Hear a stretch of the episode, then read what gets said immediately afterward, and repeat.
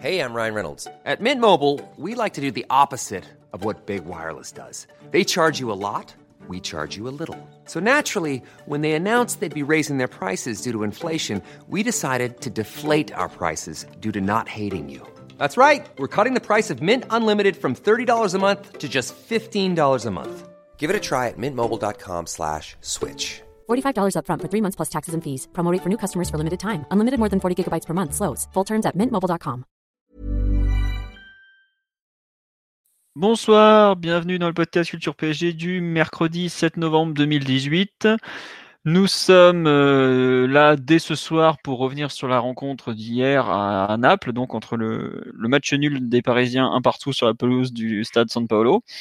Nous sommes quatre pour revenir sur cette rencontre. Nous avons bah, Monsieur Martinelli, fidèle comme toujours. Salut. Euh, nous avons, euh, oh là, il y a deux qu'on n'avait pas eu depuis quelques semaines. Euh, je ne sais pas par qui commencer. Bon, allez, Simon, bonsoir à toi. Salut à tous, mais j'étais là il y a deux semaines moi. Ah ouais, ouais, non mais j'en ai fait tellement des podcasts dernièrement que je t'avoue que je, je, je m'y perds un peu. Et nous avons le retour de l'ami Ryan. Bonsoir Ryan. Salut à tous. Voilà. Euh, je vois qu'il y en a. Non, ah ouais, si, il y a déjà des personnes sur le live. Euh, bonsoir les amis, mais bonsoir à tous. Bonsoir aux fidèles qui vont nous écouter à cette heure un peu tardive. Mais bon, il y a, il y a des gens intéressés par les matchs du soir, donc on ne pouvait pas euh, faire les deux choses en même temps. On va attaquer tout de suite sur Napoli-P S G, donc avec la, j'allais dire, j'allais dire la victoire, mais non, le match nul un partout hier soir. But de Juan Bernat pour le P S G à la quarante-cinquième plus deux, puisque les Napolitains ont hurlé à la mort parce qu'il y avait eu cinq secondes de jouer en plus dans le match. Et égalisation de Lorenzo Insigné à la soixante-deuxième, euh, penalty provoqué par José Calderón. Euh, le pouls du match, j'imagine qu'il va être pour moi. On salue les, les, les grands pulseurs, mais bon, voilà. Euh, un match euh, vraiment euh, particulier en fait, dans le sens où autant l'aller m'avait laissé l'impression d'un, d'un petit miracle avec ce but euh, sorti de nulle part de Di Maria, parce qu'on se dirigeait quand même tout droit vers une défaite. Autant le match d'hier peut laisser des regrets dans le sens où le P S G a globalement euh, tenu le match à sa main durant la plupart du temps, mais a eu un gros trou, un gros trou euh, de quinze bonnes minutes en début de seconde période. Donc à la fin de la rencontre, il y a la satisfaction de voir une vraie progression par rapport à l'aller, euh, la satisfaction de voir que tu es toujours en vie, puisqu'en début de soirée, Liverpool avait fait une prestation effroyable à Belgrade et avait été battu par l'Étoile Rouge. Il y a euh, pas mal de sentiments contraires, parce que cette satisfaction est quand même un peu gâchée par le, le fait de, d'avoir laissé échapper une victoire qui quand même était... Euh, je dirais pas largement à notre portée, mais qui était atteignable. Donc un, un sentiment vraiment mitigé lié à un, une rencontre un peu particulière de la part des Parisiens, où il y a eu beaucoup d'attentes entre deux équipes qui ont, enfin à mon sens, se, se sont craintes énormément au cours de la rencontre. Euh, il y a eu assez peu de moments où les, le match était vraiment débridé, il y a eu beaucoup de calculs des deux côtés, j'ai trouvé, et ça a donné une rencontre euh, un peu particulière, euh, intense, mais surtout en deuxième mi-temps, et assez dur à lire au final, euh, parce que là, par exemple, le sentiment que j'ai, c'est un peu euh, dire qu'on est passé à côté, mais quand on regarde un peu le nombre d'occasions concédées et plein de choses, on, je, je me rends compte aussi que finalement, euh, le Napoli aurait pu marquer plus. Euh, nous, on n'a pas, on a marqué avec euh, pas énormément d'occasions non plus, donc c'est ouais, un sentiment un peu euh, mitigé, mais malgré tout positif. Voilà, un peu. Ah, on me signale qu'on m'entend mal, donc attendez, je vais monter le son. Voilà, voilà, un sentiment euh, mitigé, mais mais plutôt positif, alors qu'il était franchement pas très positif après euh, le match aller. Euh, Simon, Mathieu, si vous voulez compléter un peu cette idée sur le pouls du match, un peu. Euh... Moi, je te rejoins sur l'idée que les deux équipes se sont euh, sont présentées dans une dans une optique vraiment prudente en première mi-temps du moins, euh, voire carrément conservatrice. Euh, le Napoli qui a euh, à baisser sa ligne de, défensive de dix à quinze mètres par rapport à l'aller. Je pense qu'Ancelotti craignait particulièrement la, la vitesse de Mbappé en pointe. Ils n'ont pris aucun risque à, à ce niveau-là. Ils ont laissé les défenseurs parisiens sans pressing euh, en première mi-temps, juste en les cadrant simplement et en empêchant, de, en faisant un peu barrage dans l'axe, on va dire. Et même avec le ballon, ils, ils prenaient assez peu de risques et, et ils se livraient avec assez peu d'hommes à la fois. Et côté parisien, ça a été un peu le, le, même, le même projet, avec une circulation de, une circulation de balles qui monopolisait beaucoup de beaucoup de joueurs à la base, les trois défenseurs et plus Verratti plus Draxler, plus encore des décrochages qui pouvaient être de Di Maria et surtout de Neymar, et surtout une circulation qui prenait, qui prenait là encore aucun risque et qui se faisait à un rythme assez bas. Euh, j'en veux pour preuve euh, l'attitude notamment des deux, des deux latéraux. À chaque fois qu'il y avait des possibilités de faire des passes à l'intérieur du jeu, généralement on, on repassait vers l'arrière. Pareil pour les défenseurs centraux, ils se contentaient généralement de faire tourner. Et ça déclenchait vraiment à partir du moment où Neymar redescendait. Et là, on a bénéficié d'un état de forme incroyable du Brésilien sur la première mi-temps, où il a, c'est, il a réussi à faire avancer le jeu, on ne sait pas trop comment, par ses, par ses pieds, par sa vision du jeu, par, par son génie, tout simplement. En deuxième mi-temps, le Napoli, est, après avoir encaissé un but qui changeait forcément leur plan, a, a mis plus de pression. On est retombé un peu sur ce qu'on a vu à Anfield euh, au tout début du match, c'est-à-dire avec un enchaînement de corners, pareil, qui se dégage pas très bien, quelques un peu flottement défensif. Et au moment où tu crois que tu sors un peu de ce temps fort napolitain, bah, il y a une erreur défensive de, du joueur qui est censé euh, être le moins enclin à faire ce type d'erreur, à savoir Thiago Silva. Et après le un partout, euh, on est un peu revenu, retombé sur le, sur le scénario du match euh, de la première mi-temps, avec Napoli beaucoup plus en attente. Euh, Paris qui se bat sur Neymar, mais Neymar beaucoup moins inspiré qu'en, qu'en première, avec plus de, plus de paires de balles et plus de, de choix individualistes. Et donc, euh, Paris moins dans la capacité de... de créer vraiment du danger. Donc voilà, c'est un peu euh, quant aux conclusions, aux enseignements, aux sensations à sortir de ce match, c'est, je dirais que c'est un match qui est acceptable pour un gros match à l'extérieur, notamment peut-être sur le plan défensif où globalement tu, tu défends avec plus de joueurs et, et moins séparés. Si en, de, en début de deuxième mi-temps, tu étais un peu, euh, l'équipe s'est à nouveau un peu coupée quand elle a commencé à jouer des contres. Mais bon, c'est surtout, je pense que les regrets ils sont sur, sur d'autres matchs, peut-être Liverpool à l'aller et surtout le match à aller face au Napoli. Pas sur ce match-là qui était acceptable. Donc, et un partout au San Paolo, c'est un résultat aussi qui est, qui est correct en soi. Bah, surtout quand, enfin, pour ceux qui l'avaient vu, à quel point le Napoli avait tordu Liverpool, euh, enfin, on n'a pas subi ça euh, hier soir par exemple. Quoi. Même si, comme tu le dis, ah il y a une différence d'approche qui est complètement différente. Mmh. Euh, je vais faire un petit tour sur le live déjà parce qu'il y en a plein qui sont arrivés. On dit qu'il va falloir investir dans un micro. C'est bon, j'ai, j'avais oublié que j'avais baissé le son la semaine dernière. Euh, non, c'était lundi, pardon. Euh, on nous dit le match hier, c'est un peu l'opposé du match aller au niveau des rapports de force. Bah, moi, je me retrouve complètement dans, ce, dans cette euh, phrase, à savoir que ouais, euh, t'as un P S G. Euh, le match aller, je trouve que Napoli avait tenu la, la barre en gros soixante à soixante-dix minutes. Hier, c'est le contraire.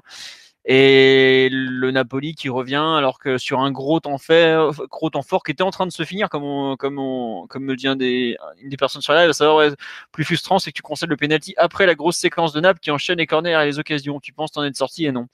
Bah, c'est un peu euh, ce qui s'est passé, ouais, enfin en tout cas ce qu'on a ressenti. Euh, on nous dit toujours cet éternel problème contre une équipe qui joue vite et qui nous rentre dedans, on perd complètement nos moyens. Inquiétant en vue du match contre Liverpool que l'on doit absolument gagner.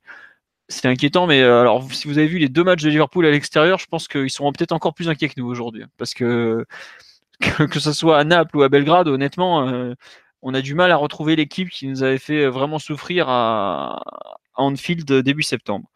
Simon, euh, sur le match en général, ton ressenti, euh, tu veux ajouter quelque chose ou on passe à l'analyse collective directe ? Je vais ajouter un mot. Je suis globalement assez d'accord avec tout ce que vous avez évoqué, euh, c'est-à-dire qu'en première mi-temps, je pense que l'équipe a fait le match que Tourelle voulait voir, où il y a eu euh, clairement des progrès dans le système qu'on utilise depuis plusieurs matchs. Le trois quatre trois, trois cinq deux, ça dépend un peu euh, comment les joueurs se positionnent.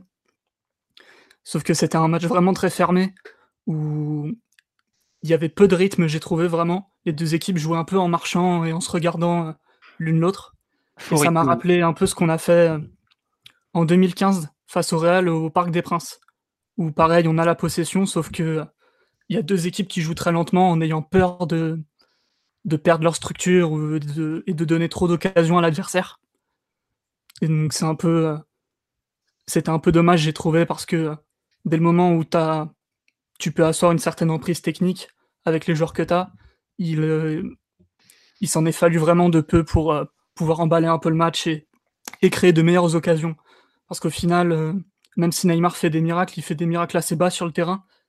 Et on ne crée pas de situation super franche tout au cours du match. Et on a du mal à, insta- à instaurer un vrai temps fort, en fait. C'est-à-dire que par moment, on, on, fait, on fait des différences, mais euh, on a du mal à, comme le Napoli l'a fait, à avoir un quart d'heure de folie où t'enchaînes les positions de tir et les situations. C'est vraiment le regret que j'ai, euh, vu que, comme tu as dit, le résultat était à notre portée. Ouais. Euh, bah, là, tu as parlé de temps fort, temps faible. Je pense qu'on va attaquer sur la, l'analyse un peu collective. Euh, on, euh, Mathieu, non, je, enfin, tu vas revenir après. Mais euh, Ryan, justement, sur l'analyse collective du P S G, euh, par quoi tu veux commencer ? Ou pas du euh, tout euh, Si, bah, écoute, par quoi commencer ? Peut-être commencer par euh, la façon dont Paris a essayé d'attaquer. C'est pas vraiment nouveau, on le voit depuis un petit moment déjà. Il y a une recherche, euh, on va dire, de la progression du ballon en jeu court. Paris n'utilise pas vraiment le jeu direct. Et je pense que c'était particulièrement criant là, sur cette euh, première période. Tout à l'heure, vous parliez de, de, de prudence du P S G dans la construction. Et euh, moi, il y a un truc qui m'a marqué sur la première période, c'est le peu de changements d'orientation qu'il y a eu côté, côté P S G, en fait. Alors qu'il y avait souvent euh, Meunier ou Bernat, mais particulièrement Meunier côté droit, qui était quand même euh, assez libre, avec pas mal d'espace pour recevoir le ballon et essayer de le faire progresser. Et, et, et je pense pourtant, et je pense qu'en fait, il y a une insistance de la part de, de Tuchel de passer par l'axe constamment. Et on voit aussi que Neymar et Mbappé, quand ils sont ensemble justement dans l'axe, euh, ben, je ne sais pas s'ils ignorent cette option de passer par les côtés, mais ont vraiment cette volonté de chercher les combinaisons euh, axiales avec Verratti qui filtre. Hein, c'est un peu le, le C'est un peu le mécanisme de, de reconnaissance de, de ce P S G, quoi. Hein, la passe entre les lignes, l'accélération de, de Neymar avec la passe derrière et Mbappé qui, qui attaque les espaces. Et euh, voilà, je pense que c'est cohérent dans l'ensemble, mais euh, sur ce match, euh, je pense que ça a quand même, Paris a quand même manqué d'un peu de variété au moment d'attaquer. Les centres ne euh, sont pas forcément productifs, mais euh, ne serait-ce qu'amener le ballon sur le côté pour étirer un peu plus le bloc et passer, euh, repasser derrière, à mon avis, pourrait faire du bien à l'équipe. Et on voit que, à mon avis, les joueurs et peut-être même l'entraîneur s'entêtent un peu trop à passer par l'axe. Euh... Alors, Ryan, je me permets de t'interrompre parce que, ouais. En gros, ça a été une des, re- une des, reproches, un des reproches qui a été fait par Tuchel après le match, c'est voir le fait qu'ils n'ont pas assez utilisé les côtés, justement. Oui, j'ai, j'ai vu que pendant la rencontre aussi, euh, je crois que c'est Momo Ousfassi qui disait qu'il euh, s'était plaint, notamment en deuxième période, du fait que les joueurs n'utilisaient pas assez euh, les joueurs de couloir. Ouais.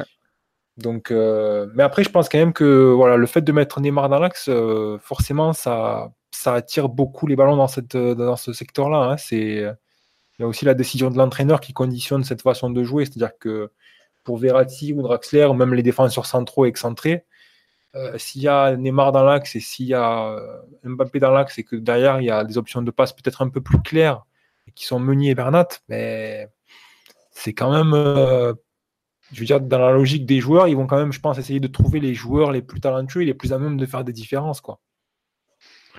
Après, enfin, pour moi, tu as raison de parler de l'axe de Mbappé, Neymar, tout ça. Je trouve aussi qu'aujourd'hui, on a, avec ce trois quatre trois, on a un peu un souci, c'est que tu donnes le ballon aux joueurs de côté, donc Bernat ou Meunier, ils vont centrer. Mais ils vont centrer pour qui ? Déjà, le jeu aérien, quand tu as Mbappé, Neymar, Di Maria devant, c'est mort. Et même globalement, pour couper des centres, ce ne sont pas trois joueurs qui sont spécialement doués dans ce domaine. Donc, euh... il n'y a quasiment eu aucun centre, Philo, sur le match d'hier.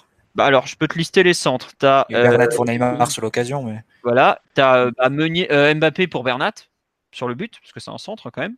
Ouais, et... d'accord, mais si tu parles des centres des latéraux. Ouais, non, non, mais après, tu as Bernat qui met en retrait, qui rate un peu son centre. Alors, tu avais euh, Neymar qui arrivait pleine balle, qui l'avait lancé au départ.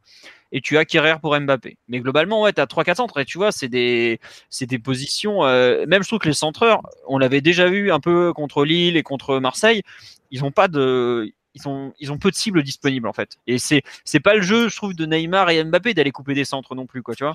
C'est que, ouais. Et je, je pense, il y a un peu un dilemme aussi, voilà, pour les joueurs sur le terrain, c'est-à-dire que la, la, l'organisation et le, le schéma tactique favorisent l'utilisation des couloirs, mais les joueurs les Les moins talentueux sont un peu les, les joueurs de couloir actuellement à, à Paris. Et en même temps, il, Paris n'est pas non plus bien équipé pour exploiter des actions simples si jamais les ballons arri- le ballon arrive dans les, dans, le, dans les pieds de ces joueurs-là. Donc c'est, c'est un petit peu, euh, on va dire, euh, contre, euh, contre, contre-productif pour Paris d'utiliser ce système sur certaines séquences du moins. Ouais. quatre, oui, vas-y Simon, je vois que tu voulais rajouter. Ouais. C'est... Euh... Bah, ça fait partie des limites de, du système actuel qui est quand même euh, assez récent dans sa forme euh, un peu figée comme ça. C'est que dans l'utilisation des couloirs, comme Ryan a dit, on a des joueurs assez faibles sur les couloirs. Même Meunier hier, qui est plutôt en, en réussite offensivement, il a fait un peu n'importe quoi, ce qui fait qu'au bout d'un moment, j'ai l'impression que les joueurs l'ont de moins en moins recherché. Et aussi, on a des problèmes euh, pas que dans l'animation offensive pure euh, dans le dernier tiers, pour trouver des centres euh, vers personne. Du coup, comme il n'y a pas Cavani, c'est aussi des problèmes de relance, où quand tu fais la première passe vers, euh, vers le piston, euh, dans l'interprétation du système, on a encore beaucoup de mal à déclencher des combinaisons depuis les côtés. Quand tu donnes le ballon à Bernat ou Meunier, ils ont rarement des bonnes options à l'intérieur. Parce que Di Maria, il a du mal à, il a du mal à bouger, je trouve. Un peu, c'était un peu mieux contre Lille, mais contre Marseille et hier, c'était vraiment pas très bon. Et il y avait aussi, euh, de l'autre côté, avec Bernat, pareil, il était très seul sur son côté. Puis il a une vision du jeu un peu, un peu spéciale, on va dire, où il joue assez lentement. Et c'est une grosse limite dans l'animation quand même, de ne pas pouvoir combiner depuis les côtés. Et de, d'être seulement Neymar dépendant pour créer des associations et déclencher des mouvements offensifs. Surtout okay, que... que je te, je te coupe Mathieu, surtout que Neymar et Mbappé polarisent et attirent beaucoup d'attention et créent vraiment des espaces pour ces joueurs-là, quoi. Il y a vraiment la possibilité de, de progresser, de faire progresser la balle et de vraiment d'amener le danger, mais j'ai l'impression que dès les premières passes, euh, les joueurs sont un peu obsédés par le fait de trouver euh, Neymar, Mbappé, euh, et puis derrière, il euh, y a peut-être cette vision aussi un petit peu classique de ces joueurs de couloir, où euh, ils sont perçus comme, euh, surtout pour donner des, des joueurs qui donnent de l'amplitude et pas tellement comme des joueurs qui sont là pour faire avancer le jeu. Mais est-ce qu'ils ont la capacité vraiment de, de faire avancer le jeu ? Et pas, pas, forcément... nécessairement de, pas nécessairement de participer, on va dire, à la construction de manière riche, mais euh, ils peuvent quand même faire progresser le ballon. Franchement, sur la première période hier, par exemple, il y a peut-être trois quatre situations où Meunier, il a vraiment de l'espace pour à la fois faire un contrôle et avancer peut-être cinq dix mètres, forcer Naples à reculer, basculer d'un côté, et puis après, derrière, ben, refaire, repasser par les milieux de terrain et tout. Donc, euh, mais... je pense qu'ils sont un peu sous-exploités, et en même temps, je pense que c'est naturel de la part des, de la plupart des joueurs de chercher les, les, les joueurs les plus talentueux et de, entre guillemets, moins passer, ignorer les joueurs les, les moins doués qui sont sur les couloirs, quoi. Mais tu ne crois pas que c'est aussi lié à, la, à l'aspect très prudent du match euh... Tu vois, aussi, par... ouais, le, le, comme je le disais tout à l'heure, le, le très peu de changement d'orientation, je pense que c'est... Euh... Ouais, pour moi, c'est clairement ça, c'est qu'il a dit... C'est euh... Après, c'est quelque chose qu'on voit peu aussi côté, euh, côté P S G, et c'était déjà le cas avec Emery et tout aussi, c'est que, pareil, c'est une équipe qui fait très très peu de changements d'orientation, qui a tendance à, pas, à faire trois passes pour retrouver le joueur du, coup, du côté opposé, en passant par l'axe, plutôt que de tenter une transversale ou une diagonale qui va euh, directement euh, sauter les lignes avec les risques que ça comporte. Et euh, mais ça ralentit la circulation de balles. C'est quelque chose que, qui, qui doit être intégré au jeu. Ouais. Après, euh, enfin là, on critique un peu l'animation offensive du trois quatre-trois qui a été un peu, euh, un peu juste. Mais il euh, ne faut pas oublier que c'est un système nouveau. Que, enfin, on l'avait dit avant le match qu'on risquait d'être un peu juste en termes de préparation parce que euh, bah, on découvre ce système, on commence à poser des bases défensives et on a vu que globalement, dans soixante-dix minutes, euh, on a eu une, on a quand même. Enfin, je trouve que ça a plutôt bien tenu, mais euh, tu te rends compte que tu es encore en construction. Mais je trouve que pour une équipe en construction, par rapport à ce qu'on avait montré il y a quinze jours, mais tu as avancé, euh, tu as l'équivalent pratiquement de trois mois d'avancée en deux semaines, quoi. Après, c'est sûr que tu as encore beaucoup de travail. Comme tu dis, les, at- les latéraux sont mal utilisés. Moi, je pense que de par le profil des latéraux et des attaquants, on aura toujours un problème de complémentarité, mais ça, tu peux le travailler sur le temps. En revanche, là, quand tu te retrouves à devoir aller gagner à Naples, donc marquer pour attaquer, mais ne surtout pas te retrouver mené parce que tu sais que le truc à éviter, c'est, c'est perdre. Tu es dans un dilemme permanent et c'est super dur en termes d'équilibre. Donc, c'est pour ça que globalement, je, je, j'essaye de rester euh, un peu mesuré, de pas... Enfin, je, Où, où j'ai des regrets, par exemple, c'est plus sur les vingt dernières minutes où on a, par exemple, pratiquement pas d'occasion, alors que euh, c'est le moment où Naples était un peu dans le dur après avoir beaucoup donné. Et voilà, mais sur la première période, pour revenir un peu sur des, des temps de jeu, on a le ballon, mais on se met pas du tout en danger. Enfin, qui aurait pu croire que Buffon n'allait pas avoir une, une seule frappe cadrée de, de toute la première mi-temps, par exemple. Mmh. Ouais, c'est vrai. Pas, t'es dans une possession euh, sage, voire très sage, et je pense que le discours d'avant-match a été surtout de dire, ouais, on va jouer sur la durée du match. On va jouer sur la longueur, la longueur, la longueur. Si on ouvre le score, tant mieux. Mais surtout, ne pas se retrouver mené à la pause, à Naples, parce que tu te retrouves mené là-bas, tu sais que tu as déjà un pied dans la tombe, honnêtement, quoi. Et tu perdais ce match, c'était fini. C'est ce que dit Buffon devant la presse la veille. Ouais, surtout, ne pas perdre. Et je pense que indirectement, ils se sont conditionnés pour ne pas prendre de risques. Et si, par exemple, si tu as euh, Meunier notamment côté droit qui force pas plus ses actions, ou Bernat, c'est pas forcément un hasard. Et il y a un truc que je trouve assez parlant, c'est par exemple quand Kehrer passe les, euh, milieu euh, latéral droit, donc il remplace Meunier, et ben bizarrement il va vachement plus vers l'avant, il se prend moins la tête en mode bon bah il faut assurer, faut assurer. Et je pense que tu vois, c'est un, quelque part une preuve de l'état, du conditionnement mental qu'il y a eu, à savoir ne pas perdre. Lui il est dans son match, il est, on lui dit vas-y tu passes côté droit donc tu peux attaquer, il attaque. Et Meunier bizarrement ou même Bernat, il y a de la retenue dans leur, dans leur montée, dans tout ça. Et indirectement, je pense que c'est lié au plan de jeu. Après, on ne saura jamais exactement ce que Tuchel voulait faire. Mais par exemple, lui, la première mi-temps, il est très content. Après, quand il sort, il pense qu'ils auraient pu marquer deux buts de plus. Je ne sais pas où on aurait pu mettre deux buts et qu'on est allé dans la surface. Mais vraiment, j'ai l'impression que le P S G était sur un match de, d'usure en réduisant les, les, les erreurs. Bon, bon, c'est-à-dire que c'est finalement sur une énorme erreur qu'on va leur donner le point du nul. Mais euh, offensivement, c'est, ça, ça travaille aussi un peu sur le, sur le, comment dire, sur les, sur ce que tu peux attendre de tes joueurs, tout simplement. Voilà. Euh, Mathieu, on t'a moins entendu sur l'aspect offensif, tu veux développer peut-être? Non, après, peut-être sur l'aspect offensif, ce qui, ce qui était à relever, à relever pardon, sur le match d'hier, c'est la, la, l'énorme place qu'avait, euh, qu'a pris, euh, qu'a pris Neymar dans le jeu, pour le meilleur, c'est-à-dire après un mi-temps, et pour le moins bon euh, après. Et c'est vrai que c'était assez frappant de le voir euh, se démultiplier presque, prendre des positions de huit, de, de six, presque de défenseur euh, central droit parfois, pour impulser des actions. Par exemple, typiquement l'action où, où Meunier se retrouve à faire un mauvais choix dans la surface et à le rechercher, c'est Neymar qui l'impulse à un endroit euh, où devrait être Marquinhos en fait. Et c'est vrai qu'on a une dépendance à l'inspiration de Neymar qui est, qui est assez forte dans le compartiment, dans le compartiment offensif. En soi, ça aurait pu, ça aurait pu passer sur le match d'hier parce que quand tu as des joueurs du, du niveau de, de Neymar et Mbappé, enfin, ce qu'ils font sur le premier but, ils sont capables de le faire face à n'importe quelle équipe et c'est ça qui est, qui est une garantie énorme pour le P S G. Ça permet de, de proposer des plans de jeu qui sont relativement minimalistes. Mais euh, et c'est vrai que c'est, comme on l'avait, comme on, on a, comme on l'avait dit lundi, pardon, on n'a pas encore euh, l'équilibre entre euh, le, la sûreté défensive, le, le, le repli avec du nombre et en même temps le, la capacité à créer avec régularité des occasions de but. On n'arrive pas à avoir les deux en même temps pour le moment. Bon, c'est vrai que c'est un système qui est, qui est assez nouveau. Et euh, pour l'instant, on n'a pas compensé la, la perte d'un, d'un joueur offensif et le, son remplacement par un défenseur central sur le plan offensif. C'est un peu ça qui, est, qui manque. Est-ce qu'on a, est-ce qu'on aura le temps de le corriger d'ici, d'ici le retour, enfin, d'ici le match face à Liverpool? Est-ce que Tuchel va faire des changements dans sa structure? Euh, ça sera très intéressant de voir s'il va remettre Cavani, par exemple. Ça peut changer pas mal de choses. Ça peut changer aussi la, la position de Di Maria, le fait de le voir à gauche, par exemple. Ça peut changer le fait d'avoir Mbappé pour équilibrer peut-être avec, avec Neymar dans l'axe, sur les deux côtés. Donc c'est, il peut y avoir encore des, des ajustements, mais bon, tout, la ligne de crête, ça sera vraiment de, de concilier l'équilibre défensif avec euh, capacité à, à se créer des occasions. Pour l'instant, on l'a pas encore, cet équilibre-là.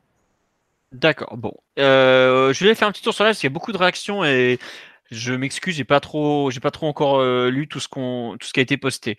Alors, il y a une remarque que je trouve vraiment intéressante et qui est très caractéristique justement de ce nouveau système, c'est qu'on me dit tous les joueurs sont isolés, les latéraux, Neymar, Mbappé en neuf. Et c'est un peu une impression que j'ai eue de, devant le match, c'est l'impression que autant on avait joué très en bloc, je trouve, contre Lille, autant hier, on a été vraiment éparpillé un peu partout. Sur, enfin, il y avait beaucoup moins la notion de bloc. Alors, est-ce que c'était pour quadriller volontairement, justement, de façon un peu plus large, pour s'éviter des mauvaises surprises? C'est possible. Mais c'est mais normal, Philo. Tu as cinq joueurs qui sont, euh, qui, enfin, tu as cinq joueurs parisiens, tous les trois défenseurs et les deux milieux de terrain, qui font face à deux Napolitains, Insigné et Mertens. Donc, sur la, sur la, la partie restante du terrain, tu es obligé d'être en ce nombre. Oui. Tu peux pas avoir, euh, tu peux pas avoir des, des avantages numériques quand tu as. Quand tu as un cinq contre deux dès la relance qui est, qui est pas utile à la base, et parfois même un six contre deux quand tu fais descendre Neymar. C'est, ah mais... forcément, c'est numérique. Hein. Non, ça, je suis d'accord, c'est numérique, mais ce que je veux dire, c'est que l'aspect isolé, en fait, c'est peut-être aussi parce que le P S G n'a pas assez joué en bloc, tu vois. Nos, nos défenseurs sont pas allés assez haut. Euh, par exemple, il y a, y a des, comme tu dis, on était, à, on prend une action de relance, t'as Verratti qui vient alors qu'ils sont déjà trois derrière. Mais t'as envie de dire, vas-y, mais va, va un cran plus haut, t'as rien à faire là, quoi. Ok, on sait que t'as le réflexe encore, mais c'est pas à toi de faire ça. Mais t'as des séquences de relance où t'as Kehrer qui se décale à gauche et t'as Draxler qui est en position de défenseur central. T'as une ligne de quatre, Marquinhos, Thiago Silva, Draxler, Kehrer et Verratti juste devant et face à, au seul Mertens, par exemple. Ou Mertens. Pareil de l'autre côté avec Marquinhos et Verratti. Ouais. Quand Marquinhos monte, Verratti recule. Mais là, c'est, tu vois, c'est un peu, ça revient à ce qu'on disait euh, lundi ou même là en début d'émission, savoir que notre animation offensive, il y a beaucoup de travail encore. Et tu le vois sur ce genre de, tu le vois, tu le sens sur ce genre de, d'action. Euh, les types n'ont pas, ils n'ont pas à être là, quoi, tout simplement. C'est, t'as, t'as déjà du surnombre derrière, va plus haut. Le but, c'est, enfin, le but, c'est pas d'être à quatre au départ de l'action, c'est d'être à quatre à l'arrivée quand même. Bref. On reprend les lectures sur live. Donc, c'était une remarque, la première. Euh, concernant euh, le, les latéraux, je reviens un peu dessus. On nous dit, Bernat et Meunier ont énormément de mal à faire des différences en un contre un. Ils reviennent très souvent en arrière. Si tu as les meilleurs joueurs du monde de tête dans la surface, ils ne parviendront pas à les servir. Alors ça, euh, autant je suis d'accord pour la première partie, autant la dernière, euh, au bout d'un moment, euh, Meunier, il a des défauts, notamment défensifs, mais offensivement, c'est quand même plutôt un bon centreur. Enfin, il a, il, il hésitera pas à centrer, en tout cas. Et Bernat, les, les supporters bavarois, enfin, mettaient dans ses rares qualités le fait qu'il centrait peut-être mieux qu'Alaba, qui n'est pas un spécialiste dans le domaine. Donc, je pense qu'aujourd'hui, le problème qu'ils ont, c'est surtout trouver des gens dans la surface. Il y a des moments, ils se retrouvaient, euh, je vois, par exemple, Meunier, quand il arrive là, lancé par Neymar. Mais au final, il fait une mauvaise passe à Neymar. Mais il a prat- c'est pratiquement le seul Parisien qui est libre dans la surface. Au bout d'un moment, il va pas. Oui, il aura dû tirer, mais il n'a pas non plus beaucoup de choix. Et je pense que les, les latéraux aujourd'hui manquent du manquent de, de solutions tout simplement pour pour réceptionner les ballons, quoi. Ensuite, on avance. Euh, à votre avis, pour la prise de risque des centraux à la, à la relance, donc l'absence plutôt, euh, c'est dû à la consigne pour être plus prudent ou un problème individuel? Il y en a un qui veut répondre à cette question. Bah, Simon, t'as le micro qui est ouvert, donc ce sera pour toi. Le... C'est les deux. Ah oui, c'est les deux. Tourelle, il fait avec les joueurs qu'il a. On a des joueurs, euh, quand il n'y a pas Kimpembe, on a, on a des centraux qui ont un petit peu de mal à porter le ballon euh, vers l'avant euh, malgré leur qualité technique. Et Tourelle, vu qu'il avait fait un plan de jeu très conservateur où, où il voulait surtout pas prendre de risques, garder ce qu'il appelle la structure et, et, et jouer calmement, on va dire.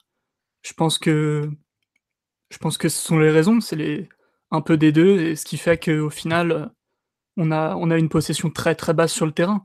Je crois qu'en première mi-temps, on n'a que quinze pour cent de, de nos passes qui sont dans le dernier tiers. Je ne sais pas si on se rend compte, c'est vraiment pas beaucoup.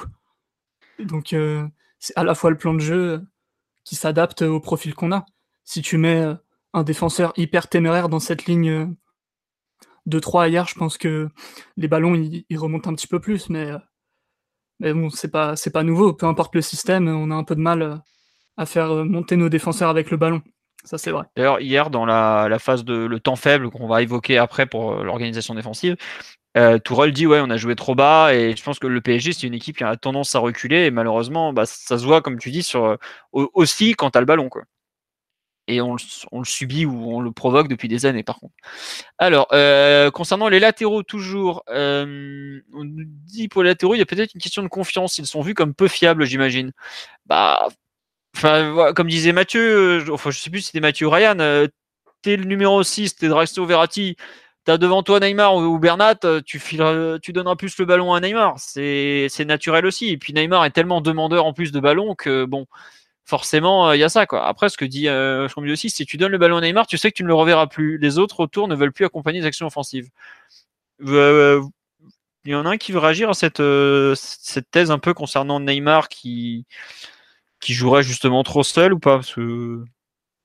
bah, il, tente, euh, il tente beaucoup de chercher de, de, d'essayer beaucoup de déséquilibrer individuellement en fait. C'est, euh, c'est sa nature et c'est vrai que il cherche pas toujours à faire monter l'équipe euh, en bloc, on va dire, de façon à pouvoir bien organiser et puis forcer le, l'équipe adverse à reculer. Il tente souvent des dribbles dans des positions difficiles, des choses très difficiles vraiment. Quand tu es dans l'axe, c'est que tu reçois le ballon un peu dos au but et que tu te retournes, tu vas peut-être en réussir un, deux, et puis lui, il, a, il, il se sent capable de dribbler toute l'équipe et d'aller au but, donc euh, il, il essaye, et, et parfois, c'est, c'est vraiment pas la bonne solution. Son équipe a besoin d'autre chose.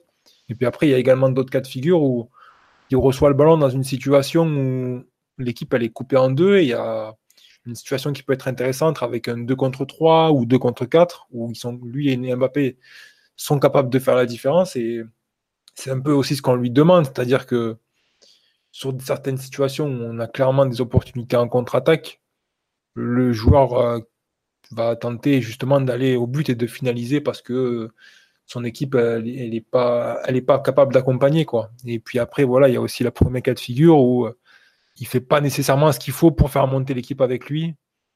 Après, il va trop vite. Ouais, c'est, c'est ça en fait. Ça attaque, ça attaque trop vite, il laisse pas le temps aux autres en fait. Quand euh, Et ça, tu vois, Je me permets de te couper, Ryan. Ouais, vas-y.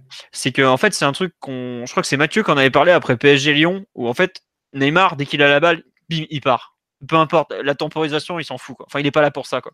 Et je trouve que il y a des moments euh, quand ton équipe est haut sur le terrain, c'est pas grave, mais comme tu dis, il euh, y, y a des fois, il part trop vite, en fait. Et au final, c'est presque contre-productif. Bon, lui, c'est pas contre-productif pour lui-même, parce qu'il est tellement fort qu'il passe entre les joueurs, il dribble et tout. Voilà. Mais pour les autres, c'est pas forcément évident à suivre non plus, quoi. Parce qu'il est sur un tel rythme et un tel tempo que. Euh, moi, je repense notamment, il y a un, un, en plein temps fort du Napoli, il y a un ballon, une sorte de ballon de compte qui part. Il est, il est à quoi, à soixante-dix mètres du but ou soixante mètres du but, et il commence déjà à accélérer et tout. T'as envie de dire, mais. Euh, s'il te plaît, les mecs derrière, ça fait cinq minutes qu'ils sont sous l'eau, qu'ils voient des centres, des corners de tout, fait, fait euh, temporise, quoi. Mais c'est pas dans son caractère, et je pense que c'est un truc où, si tu veux le faire jouer comme un meneur de jeu axial, qui est pratiquement le rôle qu'on lui, qu'on lui donne aujourd'hui, il va devoir forcément apprendre à, à, calmer, ses, à calmer les choses et à, et à jouer un football peut-être un peu différent, quoi. Ben c'est, c'est un peu le, toute la problématique, voilà, de mettre ce joueur-là dans un rôle axial, parce que bon... Forcément, dans l'axe, il y a plus d'adversaires, il y a plus de, de difficultés à faire progresser la balle. Et Neymar, on sait que c'est un joueur de, de déséquilibre, c'est sa nature, quoi. C'est le triple, le triple avant tout. Donc, euh, c'est vraiment toute la, toute la complexité. Donc, pour Tuchel, qui à la fois manque d'un milieu de terrain créatif et qui a besoin d'une référence en plus pour l'aider à faire progresser la balle dans l'axe et, et créer des supériorités. Et en même temps, euh, ne pas, ne pas, j'ai envie de dire... Euh, trop souffrir des pertes de balles que Neymar il peut engendrer, parce qu'il tente tellement de choses risquées que forcément il euh, y a des pertes de balles, des transitions qui ne sont pas intéressantes pour Paris, et, et comme tu disais, voilà, il, il y a des situations, son équipe elle a clairement besoin d'autre chose, mais lui il pense à juste à aller vers l'avant et à essayer de marquer. Pour moi, ça montre aussi qu'il n'a pas encore la maturité. Je ne sais pas s'il l'aura un jour, je ne sais, sais même pas si c'est une question de maturité. Au final, je pense que c'est C'est vraiment une question de, de, d'approche du football et de, de la façon dont il voit le jeu. C'est pas, je ne suis pas certain qu'il, qu'il saisisse en fait et qu'il comprenne que, que son équipe a besoin d'autre chose et qu'il l'interprète comme ça, en fait. Je pense ouais, que dans sa tête, ça va tout, ça, la, la, la meilleure option, ça va toujours être déséquilibré parce qu'il se sent capable de déséquilibrer. Donc peut-être qu'une fois qu'il aura perdu cette capacité à tripler, donc ça, c'est pas quand même, c'est pas demain que ça va arriver, peut-être qu'il... Euh, reprogrammera un petit peu sa façon de jouer, mais pour l'heure, il me semble que c'est, ça va être difficile à, à assimiler pour lui, quoi. C'est aussi pour ça, je pense, que et pour prévenir ce genre de risque, Tourelle rajoute un joueur derrière la balle, ouais, ouais. On enlève un devant, enfin, rajoute un défenseur central pour couvrir au cas où Neymar ouais, se perd dans ses dribbles. Tiens, on nous dit sur le live, Neymar est un dix d'éclat, pas un dix organisateur. Ben ça, mais le truc, c'est qu'un dix d'éclat, est-ce que ça existe aujourd'hui vraiment, tu vois ? C'est que c'est un peu le, le je trouve le, le paradoxe de ce P S G, c'est qu'on le demande d'être Messi plus Neymar, en fait. Enfin, il faudrait qu'on, qu'ils soient les deux à la fois, quoi. C'est un peu ça, et surtout on demande à un joueur qui est quand même dont le jeu est basé sur lui-même, sur sa capacité à déséquilibrer, à organiser le jeu offensif d'une équipe. Je trouve que t'as une t'as une opposition des définitions euh, qui est qui est qui est obligée, qui est, enfin qui est logique et illogique à la fois. Dans, c'est logique dans le sens où c'est aussi le meilleur pour organiser le jeu du P S G, quoi. Et en plus, il a pas la... tu vois, par exemple, un truc hier, moi, qui me choque, c'est, entre guillemets, il fait, il fait de Verratti un, un pouce-ballon à cinq mètres, quoi. Dans le sens où il dit, il, a, il, il, il ne laisse pas le temps à Verratti, par exemple, de trouver des angles de passe, alors que Verratti, il sait les trouver, tu vois. Et je trouve que c'est un peu dommage. Alors, ok, il fait une première mi-temps, attention, c'est un truc, euh, je suis pas sûr qu'il y ait un joueur du P S G qui ait fait une première mi-temps de son niveau hier soir, honnêtement. C'était euh, hallucinant. En termes de, de, de déséquilibre, de tout, c'était hors norme. Et pour mais... le coup, là, il avait réussi à faire, à faire les deux, quoi. À faire, ouais, euh, jouer mais... l'équipe et, se, et jouer lui-même. Voilà. Son inspiration, mais ça demande un, enfin, il faut qu'il soit à son, à son summum, quoi. C'est quand même difficile de le tenir quatre-vingt-dix minutes, encore plus en Europe, face à des adversaires qui sont. Ouais, et puis au final, quoi. Et surtout au final, regarde, il, il donne énormément, même, euh, voilà, comme on dit, euh, j'ai vu passer un commentaire, ça n'a rien de normal, cette surutilisation de Neymar. Évidemment, c'est pas normal. Mais le truc, c'est qu'au final, t'as presque pas d'occasion, hein. C'est ça peut-être le, le, le plus ennuyeux au moment de faire le bilan. C'est qu'il est énormissime et les occasions, tu as bah, le bon décalage pour Mbappé, mais regarde Mbappé ce qu'il doit faire pour donner à Bernat. Il doit déposer Maximovic avec son coup de rein. Tu as le ballon pour Meunier, mais au final, c'est un ballon un peu côté, donc t'en fais pas, non, c'est pas une position de frappe directe. Il fait une ouverture du gauche de trente mètres pour Mbappé à un moment. Bon, après, c'est dans un angle difficile. Mais... Voilà, mais c'est un peu, c'est un peu la, le, le contre-coup de, justement d'avoir mis un défenseur, enfin, un joueur derrière le ballon en plus. Quoi. Il y a une option de passe en moins qui, qui, on va dire, fait partie de la ligne offensive. Du coup, c'est encore plus euh, de poids sur lui et sur Mbappé pour faire la différence sur le plan individuel. Donc forcément, euh, ben ça passe un, quand ça, ça passe un peu moins, quoi, c'est normal. Moi, je suis d'accord, c'est dû à la, c'est dû à la prudence du système, parce que Neymar, quand il jouait dix du quatre deux trois un dans des matchs qu'on, qu'on dominait dans le camp adverse, c'est pas un joueur qui joue tout seul, il récompense les, les appels de ses partenaires. Et même, j'avais l'impression que Euh, plus ça allait dans le quatre deux trois un avant, avant que la formule avec les quatre fantastiques explose, je trouvais que c'était lui qui était capable le mieux de, de trouver les, les passes qui font la différence, et euh, ça portait toute l'équipe vers l'avant, parce que euh, n'importe quel appel de n'importe quelle position, il peut le récompenser. Donc euh, je suis pas d'accord avec la thèse euh, du Twittos qui disait que les coéquipiers n'accompagnaient pas parce que euh, ils vont pas revoir le ballon derrière. Je pense que c'est plutôt la prudence du plan de jeu, la prudence du système, parce que Neymar, si tu lui donnes des options, il va les utiliser. On l'a, vu, on l'a vu sur le match, enfin, euh, y a la plupart du temps quand Neymar récupérait le ballon, il y avait Mbappé qui était devant lui et c'est tout, quoi. Bah, Di Maria, on n'a jamais su le trouver, ce qui ouais. a été quand même un problème. Et ouais, après, au bout d'un moment, ouais, comme tu dis, il a, il, quand t'as que Di Maria, euh, quand t'as que Mbappé, qui est face à quand même euh, Koulibaly, qui était quand même assez solide hier pour changer, parce que bon, faut quand même noter quand même que le P S G a joué quand même contre un des meilleurs défenseurs centraux européens. Faut, voilà, ça a quand même pas, pas tu tombes pas tous les jours sur Koulibaly quand même. Et après, forcément, t'as, t'as peu de, t'as peu d'occasions. Et puis, nous, on a été prudents, mais le Napoli a été encore plus prudent quand même. Euh, je sais pas si Mario Rui, par exemple, qui est quand même plutôt un latéral offensif au départ, fait un seul débordement de la première mi-temps, quoi. Ça, ça te donne un peu la tendance côté, côté napolitain, concernant, enfin, quand t'as peu de joueurs offensifs et qu'en plus derrière ils ne se livrent pas, forcément t'as pas beaucoup d'occasions, mais c'est dur d'ancrer, quoi. C'est très très dur d'ancrer. Et le pauvre, le pauvre Neymar, la première période, le, l'animation offensive pesait, reposait sur lui. Bon, il l'a un peu cherché aussi, ça dépend de quel point de vue on se place, mais c'était vraiment vraiment dur pour créer. Et c'est là où tu te rends compte que quand t'as en plus, quand t'as, quand t'as que trois joueurs, et qu'en plus t'en as un comme Di Maria qui malheureusement n'était pas très très bon hier, ça devient vraiment compliqué de, d'avoir, de générer un peu plus d'occasions, enfin de façon régulière des occasions, quoi. Donc, c'est pas si logique dans le fond de, d'avoir cette première mi-temps un peu euh, cadenassée et sans, sans réelles occasions de, de part et d'autre. Sur l'animation offensive, messieurs, est-ce que, euh, est-ce que vous voulez rajouter quelque chose en fait, notamment sur la, peut-être plus sur la fin de rencontre ou ou ce que ça peut donner à moyen terme? Vous voulez rajouter quelque chose ou on passe plutôt à l'aspect défensif et un peu le, le temps faible parisien? Bon, on va passer au temps faible. Hein.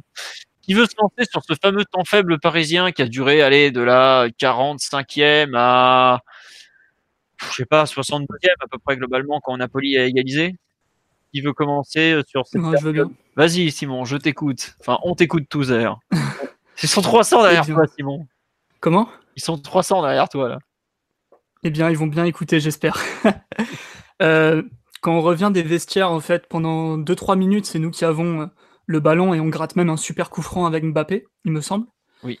Euh, sauf que derrière, le Napoli se met en route et là, on a bien vu que face à un vrai pressing intense et organisé, on peut presque rien faire.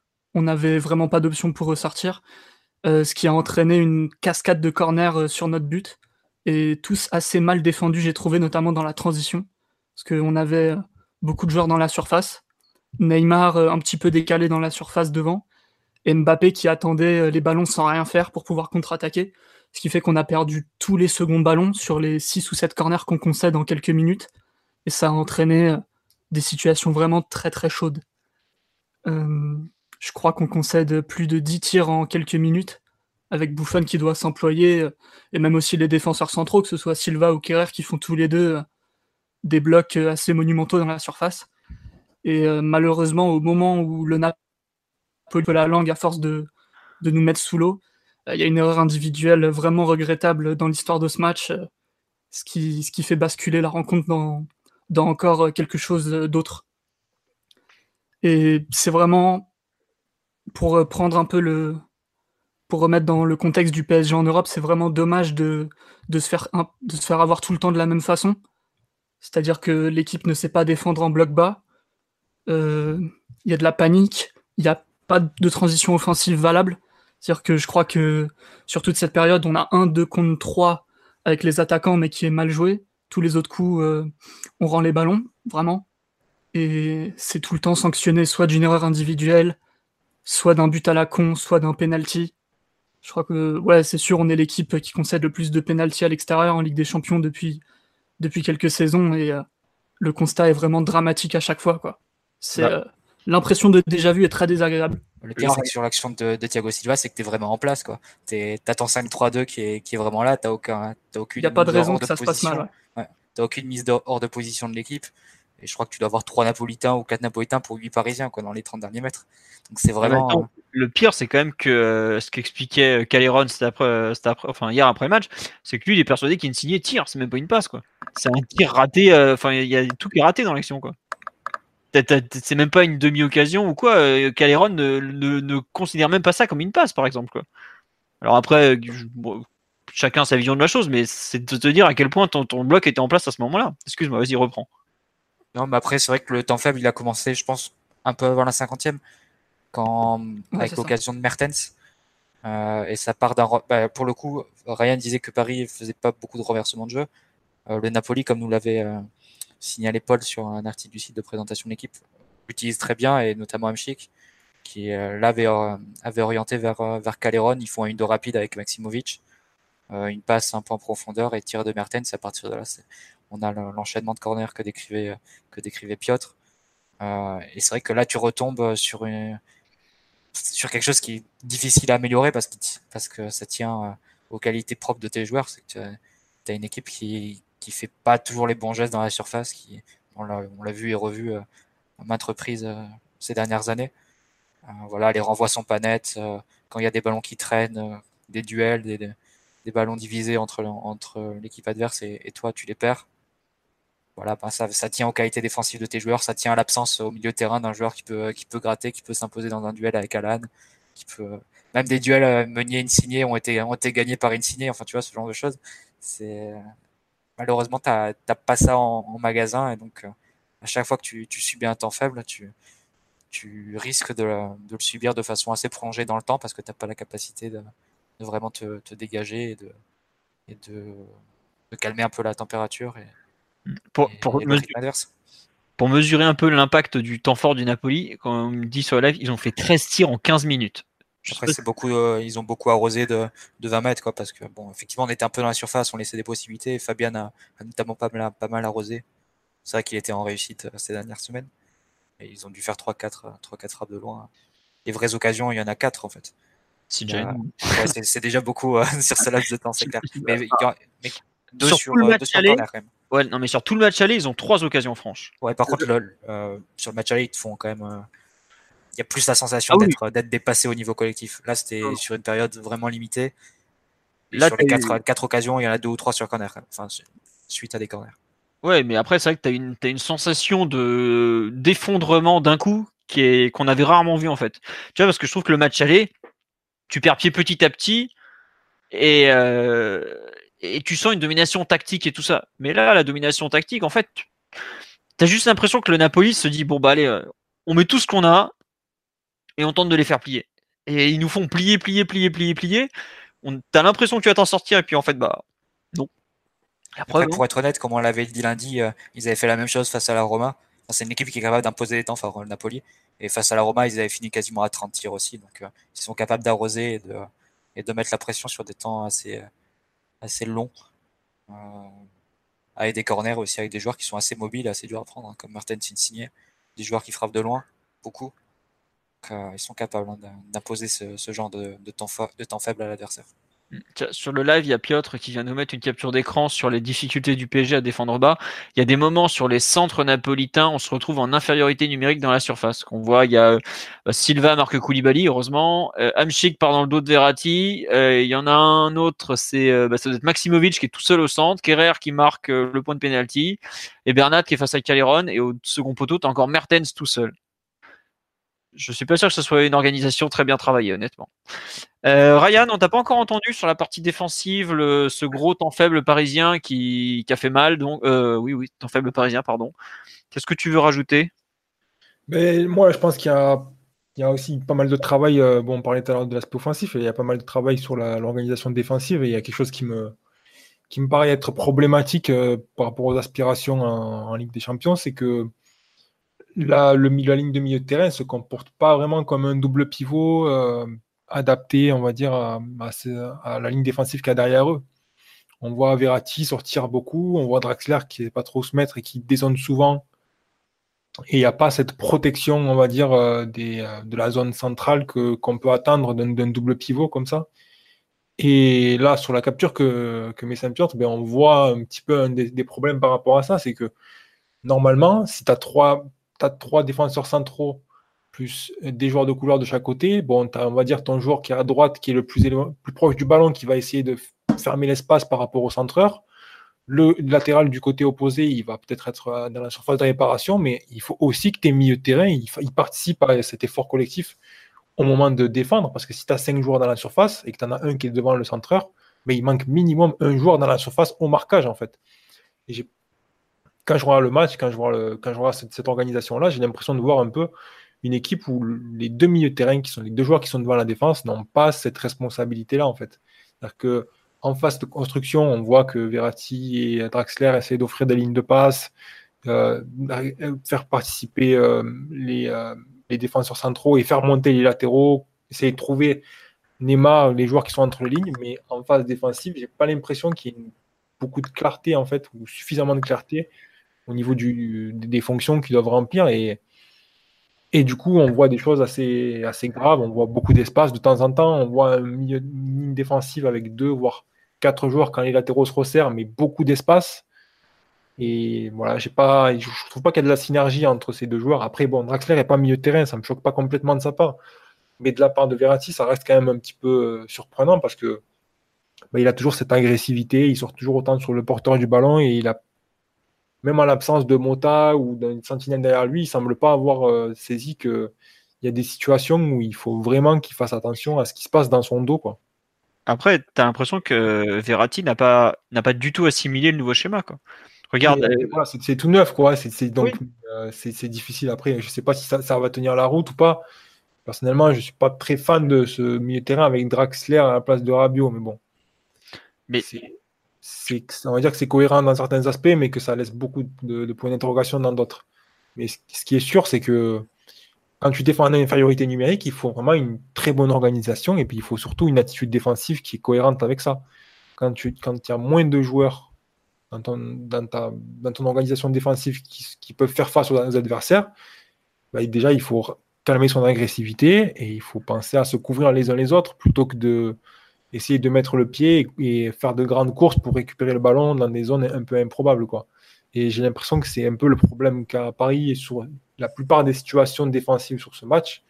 C'est-à-dire que plutôt que d'essayer de défendre en bloc et d'essayer de gêner la progression du ballon ou de forcer un centre difficile que Paris est censé pouvoir dominer, parce qu'il y a notamment cette supériorité avec les défenseurs centraux, ben on essaye de récupérer le ballon ou de provoquer, on va dire, le, un pressing qui va peut-être forcer Naples à jouer rapidement, et derrière, euh, c'est, l'équipe n'est pas prête à faire face à ça, quoi. Et encore, tu parles de comportement individuel, mais je pense qu'au niveau collectif, le nombre de situations où on est déséquilibré, c'est quand même réduit, parce qu'en réalité, ça ne se présente pas vraiment comme un double pivot quand on n'a pas la balle, puisque Di Maria vient souvent s'inco- s'incorporer. Pardon.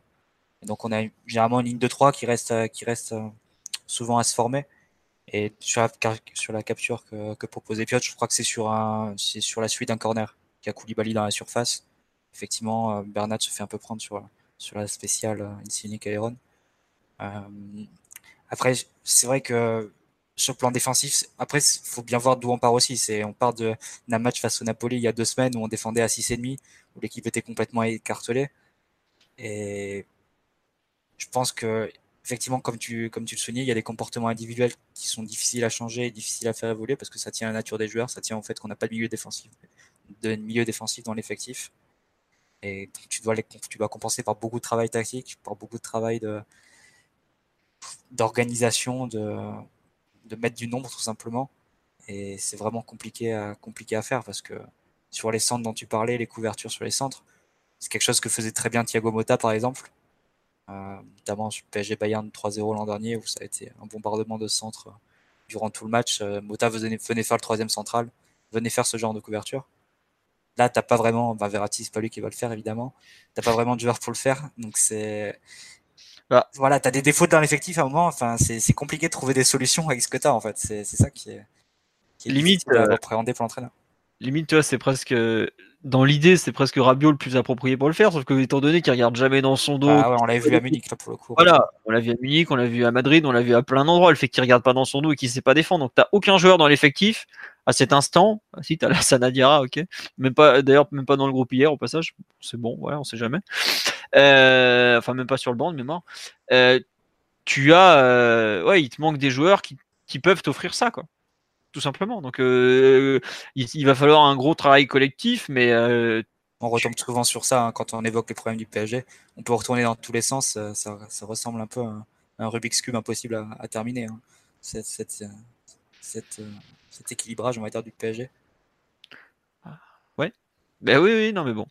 Euh, euh, concernant l'aspect défensif, il y a des choses que vous voulez retenir hors temps faible, justement, hors, en dehors de ces, ces quinze minutes en enfer qu'on a vécu là, ou, ou pas, ou vous voulez rajouter quelque chose sur ce, un peu sur ce qu'on a vu euh, défensivement. Oui, Simon. Honnêtement, il n'y a pas grand-chose à retenir parce qu'en en ce moment, on peut pas mettre les quatre attaquants ensemble, donc forcément, ça rajoute un joueur de plus pour défendre. Ce qui est beaucoup mieux. Euh, on a aussi une, une meilleure sécurité sur la largeur avec les cinq défenseurs. Mais hormis ça, on a un, un problème de réalité dans la compétition qui fait que on n'est pas armé à, à, pour défendre aussi bas aussi longtemps. La Ligue un ne nous propose pas ce genre de situation et, et ça se voit quand, quand on doit les vivre qu'on est dans l'improvisation la plus totale. Il y a des, des faillites individuelles, il y a des faillites collectives. Et c'est vraiment, euh, c'est vraiment des situations qu'on ne rend compte pas assez dans le championnat de France. Ça fait que, que souvent, ça finit très mal, avec euh, tout un éventail de conneries à faire euh, autour de la surface, quoi. Euh, ah. Sinon... Euh, il n'y a aucune équipe en Ligue un du... qui est capable de te mettre quinze minutes comme l'a fait le Napoli hier, à part peut-être Lyon. Peut-être Lyon et, et encore. L'aspect acculé on sur son but. Pas tout le temps, quoi. Ouais, mais regarde, l'aspect acculé sur son but où on fait n'importe quoi dans la relance, c'est un peu ce qu'on avait vécu contre Lyon aussi, hein. Ouais, c'est vrai, c'est vrai. Déjà, face à un pressing, euh, sans parler de, d'une, d'une cascade de corner, déjà face au pressing, on est très en difficulté. Donc, euh, donc ouais, c'est un peu c'est problématique, même s'il y a des progrès en ce moment. Euh, par contre, euh, on peut pas considérer que le Napoli ait eu suffisamment d'ambition offensive, à part euh, sur ce quart d'heure, pour vraiment juger de l'animation défensive. En première mi-temps, il, il tentait des longs ballons sur les côtés, un peu en profondeur. C'était vraiment... Euh, Un peu, un peu ridicule parce que ça se voyait qu'ils faisaient rien du tout pour créer des, des situations vraiment très dangereuses alors que c'est une équipe parfaitement capable d'avancer, d'avancer au sol, d'avancer en bloc et, et de nous mettre un peu la misère comme ça comme on l'a vu au match aller. Donc euh, le vrai moment à évaluer, c'est le moment difficile parce que tout le restant du match, en première mi-temps, le Napoli jouait pas vraiment et euh, après l'égalisation, ils étaient un peu cramés donc ils sont vraiment repliés dans leur camp.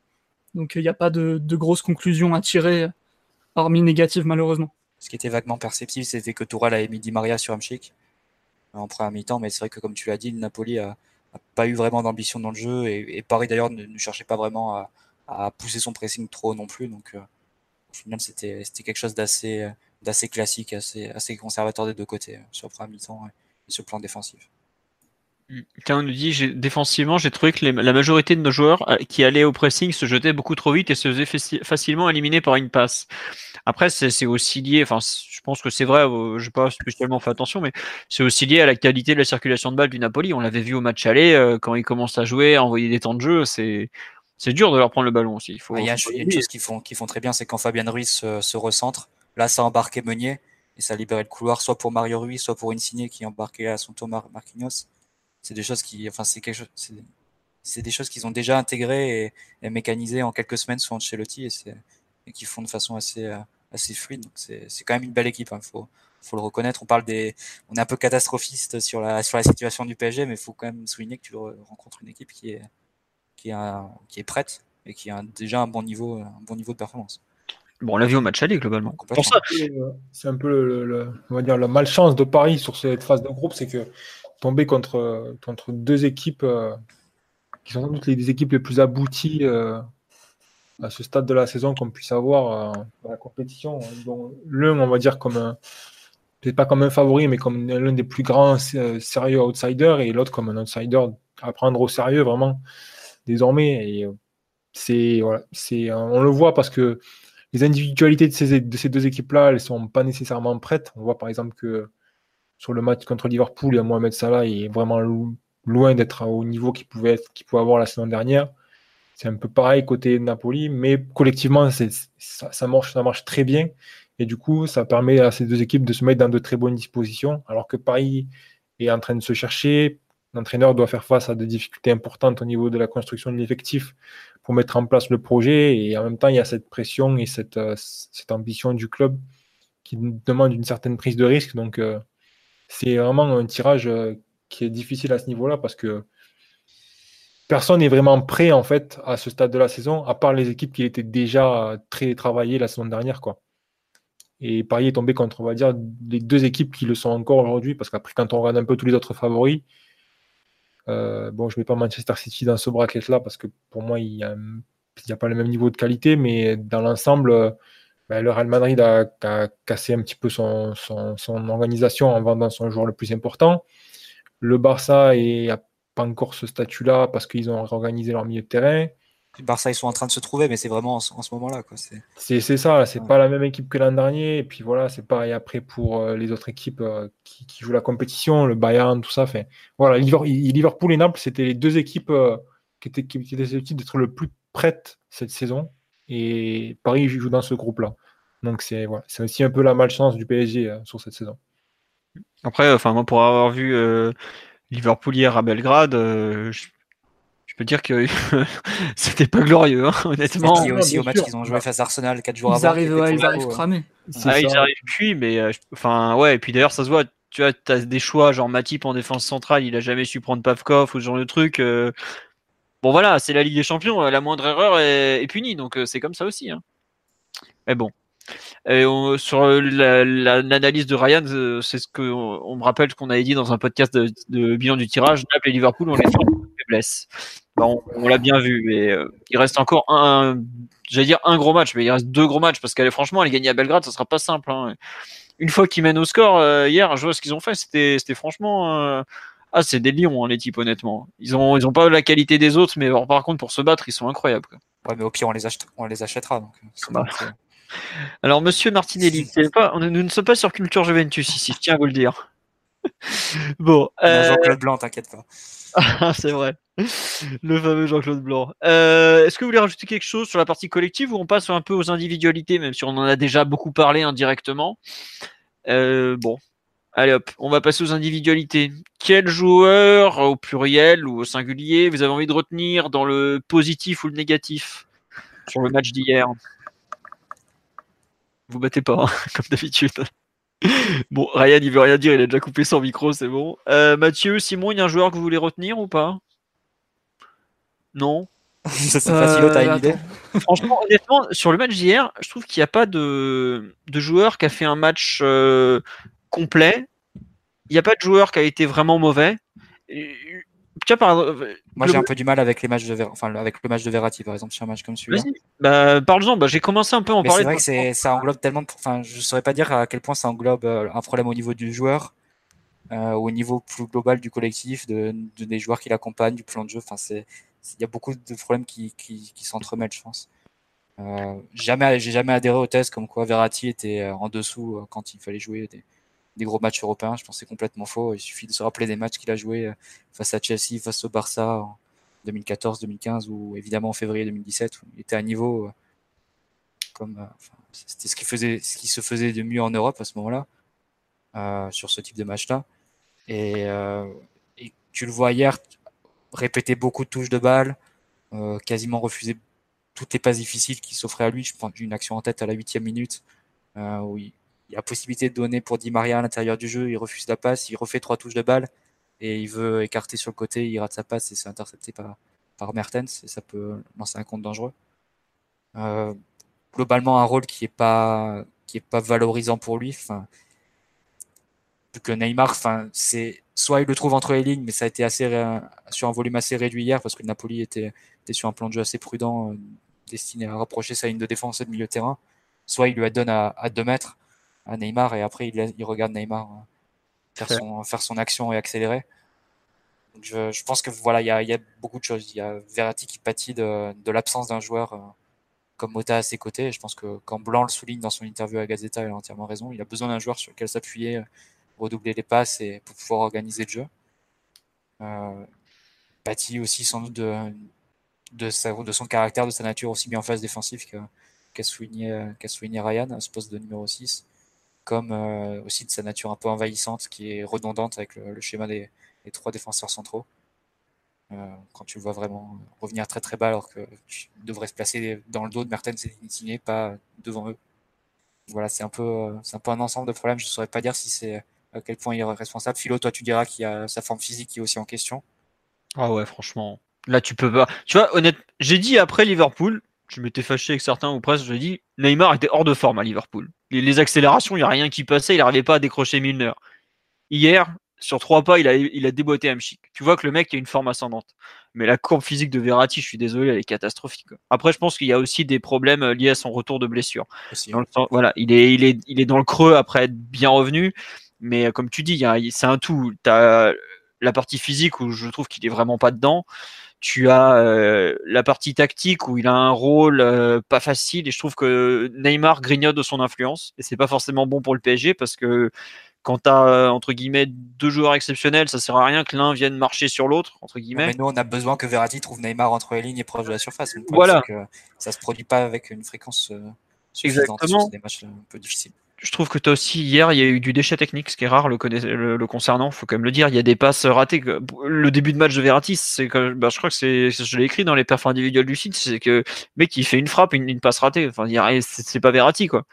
Et je sais pas, je trouve que son match d'hier est, et globalement le, le système en trois quatre trois ne me, je suis pas sûr que ça soit ce qui convienne le mieux à Verratti, honnêtement. C'est, c'est un peu la, la, la question que je me pose derrière, parce que on lui enlève des possibilités devant. J'ai l'impression qu'on le, on le fait reculer un peu sur le terrain malgré tout. Je suis franchement dubitatif sur son évolution possible au sein de ce, ce système de jeu. Mais bon, j'avais après... pas aimé non plus face à Marseille. Sur ce, voilà. Et même face à Lille. Bon, je sais pas Simon ou Ryan ce que vous pensez de Verratti dans ce sur live. Là, on me dit ouais, il, peut... il a pas pris ses responsabilités. Mais en fait, c'est même pas qu'il les a pas pris, c'est qu'on lui a même pas laissé les prendre en fait. Je trouve que c'est un peu ça quoi. Il a même pas le temps d'arriver quand il y a Neymar qui vient lui chercher la balle dans les pieds. Je trouve que c'est un non-sens, quoi. Comme si Verratti n'était pas capable de faire une passe à dix mètres. Et c'est pas que de la faute de, de Verratti ou que de la faute de Neymar, c'est qu'il y a un manque de travail et tout ça. Euh, mais euh, il faut que il faut que Verratti trouve sa place dans ce système, je trouve en fait, tout simplement. Enfin ça c'est mon avis. Piotr ou Simon, euh, Piotr ou Simon c'est le même. Euh, Piotr ou Ryan, euh, elle te fait chier avec tes deux prénoms toi aussi. Euh, non, plus sérieusement, tu veux compléter euh, sur euh, cette analyse sur Verratti ? Ouais, moi je veux dire que. Ouais, Ryan, vas-y. Oui, pardon, Simon. Il est dans une situation un peu difficile. C'est vrai que tu parlais de son, de son retour de blessure. Et puis, il y a, pour moi, il y a un élément important aussi à prendre en compte, c'est qu'il joue aux côtés de Draxler, quoi. C'est-à-dire qu'on ne lui met pas un vrai milieu de terrain à ses côtés. Donc, euh, c'est compliqué aussi pour lui parce que ben, il a un, un coéquipier qui ne sait pas nécessairement bien se placer, qui, euh, qui va demander une certaine attention, qui n'est pas fiable, on va dire, sur pas mal de situations, notamment sur les situations défensives. Et en même temps, C'est, euh, c'est le joueur qui est censé le mieux aider sur les sorties de balles et face au pressing, et en même temps, c'est lui qui est censé le plus alimenter Neymar. Enfin, voilà, c'est, c'est beaucoup de choses en même temps quand même pour un joueur qui euh, qui n'est pas mis dans de bonnes dispositions. Et euh, je, je pense que pour qu'il puisse vraiment bien jouer, pour qu'il joue, joue à son meilleur niveau dans un système pareil, il va quand même falloir beaucoup de travail collectif et sans doute aussi que Tuchel qui, qui lui mette un milieu de terrain à ses côtés, quoi, parce que Draxler, il, il arrive à tenir la route sur certaines phases parce que techniquement, il est très fort. C'est un joueur qui ne perd pas beaucoup la balle et qui a un contrôle de balle excellent. Et, et c'est vraiment, ça, ça aide, ça aide sa, sa candidature au milieu de terrain. Je pense que c'est sans doute le, le truc qui l'avale le plus, mais après, derrière, dans tout ce qui est fonctionnement de milieu de terrain, c'est-à-dire au niveau des courses, au niveau des couvertures, au niveau de, du positionnement, de l'orientation du corps, et cetera, c'est un joueur qui, qui quand même offre pas beaucoup à son équipe et complique la vie de son coéquipier au milieu. Et il suffit, pour Verratti qui est dans le dur en ce moment, c'est, ça fait beaucoup, quoi. Ok, donc pour toi aussi, il y a un problème. Euh, il n'est pas aidé par le système, le, le collectif et tout ça, quoi. Si je peux ah, résumer. Complètement. Je pense pas que ça soit. Après, je pense pas qu'à. Je ne serais pas aussi négatif. Je pense qu'il peut fonctionner dans ce système. Moi, je pense que Verratti peut fonctionner dans n'importe quel système. Mais voilà, il faut quand même un, un minimum, quoi, au niveau de, de ce qui l'entoure, quoi. C'est pas en demander autant comme, comme on l'a vu à Naples, là, c'est, ça va être compliqué. Tiens, on nous dit sur live, facile de taper sur Draxler. En attendant, c'est lui qui récupère le plus de ballons. Euh, Verratti a lui, dû lui donner la moitié de ses ballons. Je suis désolé, mais il doit faire plus. Tu veux répondre ou compléter sur ce truc-là sur ouais, ce... Oui, non, mais de toute façon, les stats de récupération de balles, euh, personnellement, je n'y prête pas énormément attention. Je pense qu'en général, quand même, c'est directement lié à la façon dont l'équipe défend. Draxler, il a une bonne capacité d'interception, mais dans l'ensemble, euh, il y a vraiment des bases de milieu de terrain qu'il n'a pas. Donc, euh, s'il est, il a fait des bonnes choses pour, euh, pour son équipe euh, face à Naples, et je ne dis pas le contraire, vraiment. Je dis juste que dans un fonctionnement de milieu de terrain, dans une organisation où il y a deux joueurs qui sont devant la défense et qui doivent accaparer un petit peu, prendre toutes les responsabilités, euh, il ne remplit pas assez de, de cases pour moi et ça complique la tâche à son coéquipier, qui, ouais. qui, ne, qui n'est pas en bonne forme actuellement, on peut le dire aussi. C'est pas, les ouais. deux ne sont pas exclusifs, quoi. Ouais. Et puis globalement, tu vois, enfin, dans, un, dans le système comme le nôtre, où on demande beaucoup aux deux milieux de terrain, tu te rends compte que... l'un et l'autre, on démanque aussi globalement, quoi. C'est pas, oui. c'est pas, enfin, on leur demande énormément. Faut quand même, voilà, ce que dis, on en parlait tout à l'heure. On leur demande de défendre, on leur demande d'attaquer, on leur demande d'organiser, de faire tampon, de, enfin, organiser. Sont... Tu vois, c'est même pas, pas forcément. Tu prends le, le trois quatre trois de, de Chelsea qui était, qui était, qui a amené Chelsea au titre. Le double pivot, c'était Kanté Matic avec une responsabilité nulle à la relance. Mais derrière, tu avais David Luiz qui, euh, qui pour orienter le jeu et tu avais Kali Aspilicueta qui montait jusqu'aux trente mètres adverses. Oui, c'est ça. Il y avait c'est... un défenseur derrière qui avait, avec beaucoup de personnalité, qui était capable, entre guillemets, de, de, de faire les premières passes et de vraiment prendre, de, de prendre les premières initiatives. Et c'est, mais c'est pas trop le cas à, à Paris, là, pour le coup. Ouais. Bon. Tu veux, Simon, tu voulais compléter ou pas finalement, ou on a tout dit? euh, bah, vu qu'on est passé à Draxler, je vais peut-être faire une petite évaluation de son match vu que ça m'a intéressé. Vas-y donc, vas-y donc. Donc euh, ni un top ni un flop, juste un avis. C'est que euh, l'année dernière, j'exprimais beaucoup de réserves sur Draxler en relayeur, euh, notamment pour ses manques de repères, son comportement pas toujours très approprié, et surtout euh, les moments où il jouait trop par intermittence en disparant des matchs, sans pour autant faire euh, d'efforts défensifs. Et en l'occurrence, je trouve que, comme c'est le dernier venu dans, le, dans l'équipe, je trouve que c'est lui qui profite peut-être le plus du système. Euh, depuis deux matchs, il est, il est plutôt bon. Euh, même si hier il met un peu de temps euh, à rentrer dans le match. Et en fait, mon point de vue, c'est que euh, dans cette position en double pivot avec Verratti et trois centraux derrière, ça l'oblige vraiment à toucher tous les ballons.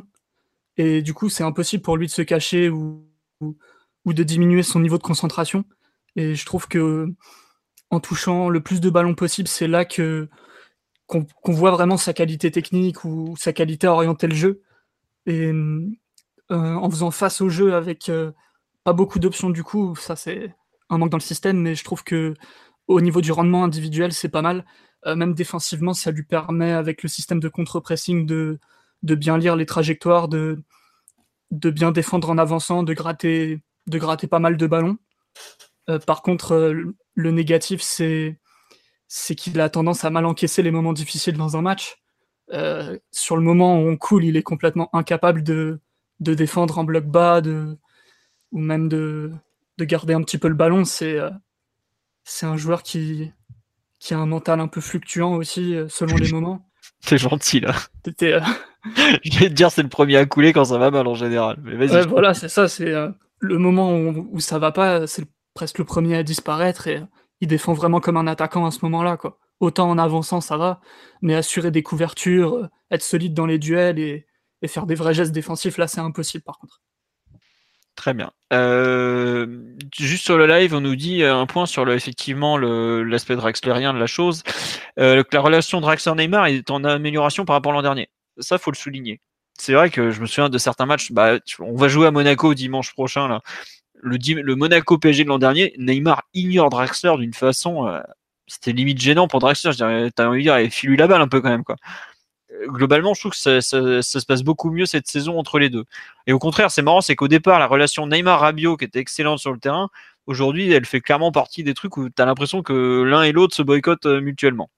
Comme quoi, les relations techniques, et pas que, je dirais, évoluent un peu. Euh, Mathieu ou Ryan, vous voulez rajouter quelque chose sur Draxler, même si on en a un peu parlé déjà durant le durant le l'aspect co- collectif un peu. Vous voulez rajouter quelque chose? Bon. Non, perso, je pense que personnellement, j'ai fait le tour sur le joueur. Euh, ouais, ouais, ouais. Euh, on nous demande de parler de Marquinhos. Euh, quelqu'un veut en parler, mais après, honnêtement, le match de Marquinhos, je trouve que c'est peut-être le plus neutre côté P S G, donc c'est dur de, de dire quoi que ce soit. Il n'a pas beaucoup été sollicité, il n'a pas eu grand-chose à faire non plus. Euh... Il a raté un dégagement de la tête et sinon quelques bonnes interventions. Mais sinon... Ouais, c'est ça, il y, a, il y a cette relance dans l'axe en, en première période, c'est ça? Ouais, ouais c'est, c'est ça, en première. Après, dans l'ensemble, c'est, ouais, c'est un match où il y a peu d'incidences euh, à la fois négatives ou positives dans ses interventions. Il a, il a pas peu participé, il a été peu sollicité aussi directement. Hmm. Thiago Silva qui a été, euh, direct, qui a été, on va dire, euh, plus en avant. Ouais, tiens, on nous demande, on nous dit, Verratti, ça fait six ans qu'il est au P S G, j'entends oui, mais c'est pas de sa faute, Draxler. Mais Verratti a quel impact dans les gros matchs ces derniers temps? Bah, justement, il en a fait tellement des gros matchs jusque-là que le problème, c'est vient peut-être pas de lui. C'est, pour, c'est un peu ce qu'on expliquait tout à l'heure, c'est que il a déjà montré dans, des, dans toutes les circonstances, dans tous les matchs, qu'il pouvait être au-dessus de tout le monde. Honnêtement, re, enfin, si vous pouvez revoyer un peu ce qu'il fait à Barcelone, pas, la, pas le six un, mais la fois où on perd genre trois un, ou le... Ouais, je crois que c'est le trois un, celui-là en début... Euh, début le trois un et le deux zéro quelques mois plus tard, en quart. Voilà. Bah là, vous voyez que je, c'est le seul mec où on se dit euh, ouais, pourquoi il n'est pas dans l'équipe en face, pratiquement, quoi. Donc, euh, honnêtement, Verratti stagne possiblement en termes de, de niveau, tout ça, mais... Aller remettre le niveau peu théorique de Verratti dans les gros matchs, c'est... je suis pas sûr que ça soit une bonne chose à faire à, à court terme, mais c'est aussi un peu euh... condamner un joueur qui n'est pas non plus à cent pour cent de ses, be- ses moyens actuellement, quoi. Et on nous dit on commence à retrouver un Marquis vraiment pas dégueu, mais euh, ouais, moi sur, ce qui m'a un peu gêné dans le match Marquinhos, mais c'est un peu lié, je pense, au plan de jeu global de Tuchel, c'est le l'absence totale de risque dans la relance, le fait de ne pas monter, là on me le dit, il a, il a pas fait beaucoup de montées comme contre Lille. Ouais, mais c'est... moi aussi j'ai regretté ça, et avec du recul je me dis que c'est très probablement une consigne, parce que même Kehrer globalement a... n'est... n'est pas monté balle au pied. Kimpembe, quand il est rentré, euh, il, est... il a été assez sage aussi. Euh, globalement, il y a, c'était, ça devait probablement être une consigne pour pas se faire prendre en contre et offrir un deux contre deux au Napoli derrière après, parce que là, deux contre deux avec des flèches comme Insigné et Mertens, c'est très vite compliqué quand même. Donc voilà, je, je pense que c'est ça honnêtement. Mais c'est vrai que je trouve qu'il y a quand même eu un petit manque de personnalité. On a vu Kehrer faire des relances qu'on aurait aimé voir Marquinhos faire. Enfin, je, en tout cas de mon côté, je dis on, mais euh, je pense notamment à Kehrer qui lance un très bon contre pour Draxler d'une relance bien vue, euh, claquée entre les lignes et tout. Euh, je suis sûr que Marquinhos a le niveau technique pour le faire. Après, est-ce qu'il a le... il faut qu'il s'affirme peut-être aussi un peu dans ce rôle de central droit où il a plus de responsabilités et où il a aussi peut-être euh, plus à montrer, tout simplement, quoi. Non, je continue de parler, excusez-moi, j'arrête pas de parler, mais voilà. Euh, moi, il y a quand même un joueur que je voudrais retenir, c'est Buffon quand même, parce que pendant un quart d'heure, il en a pris mais en plein la tête, le pauvre, et euh, il a tout sorti, quoi. Parce qu'il a fait euh, la frappe à terre de Mertens, si je me trompe pas, pour commencer. Mm. Après, il y a la claquette sur le lobe de Mertens. Mertens encore, je crois. Mertens encore. Euh, réflexe, la bonne sortie pour boucher l'angle devant Calderon. Euh, le Meunier contre son camp, où il sort encore un truc pas possible.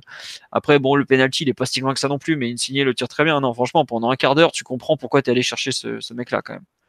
Je, je trouve que j'ai Je trouve qu'on a un peu sous, sous enfin, j'ai lu, ouais, avec, euh, avec euh, Buffon, on serait, euh, genre, on n'aurait pas perdu Liverpool, genre le truc. Bah, Areola a fait un très bon match à Liverpool, par exemple.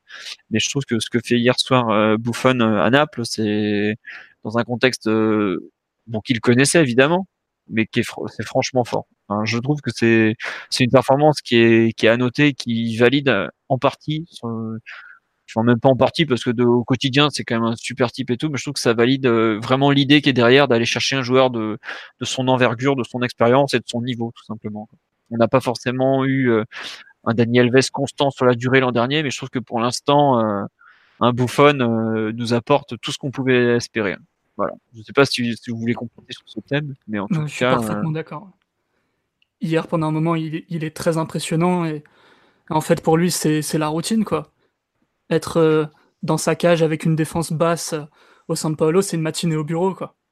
Vraiment, euh, il apporte toute sa concentration, tout son calme, aussi beaucoup de qualité, mine de rien, de gardien, parce que, euh, ok, il est vieux, mais il n'est pas non plus fini. Ça se voit sur la lecture, sur le placement, même sur euh, la réalisation des gestes, il est encore vraiment très sûr. Surtout que la blessure qu'il a eue l'année dernière, il en est très bien revenu, et, et je pense qu'il est en bonne forme, là. Donc ça ne m'étonnerait pas que ce soit des champions jusque, jusqu'à la campagne d'Europa League. Quoi. Formidable. Quand on road to Bakou, comme on dit. Ouais, non mais oui. Euh, Mathieu, toi qui le connais forcément mieux que nous, puisque tu regardes la Juve un peu plus que nous. Euh... C'est pas moi qui vais te contredire.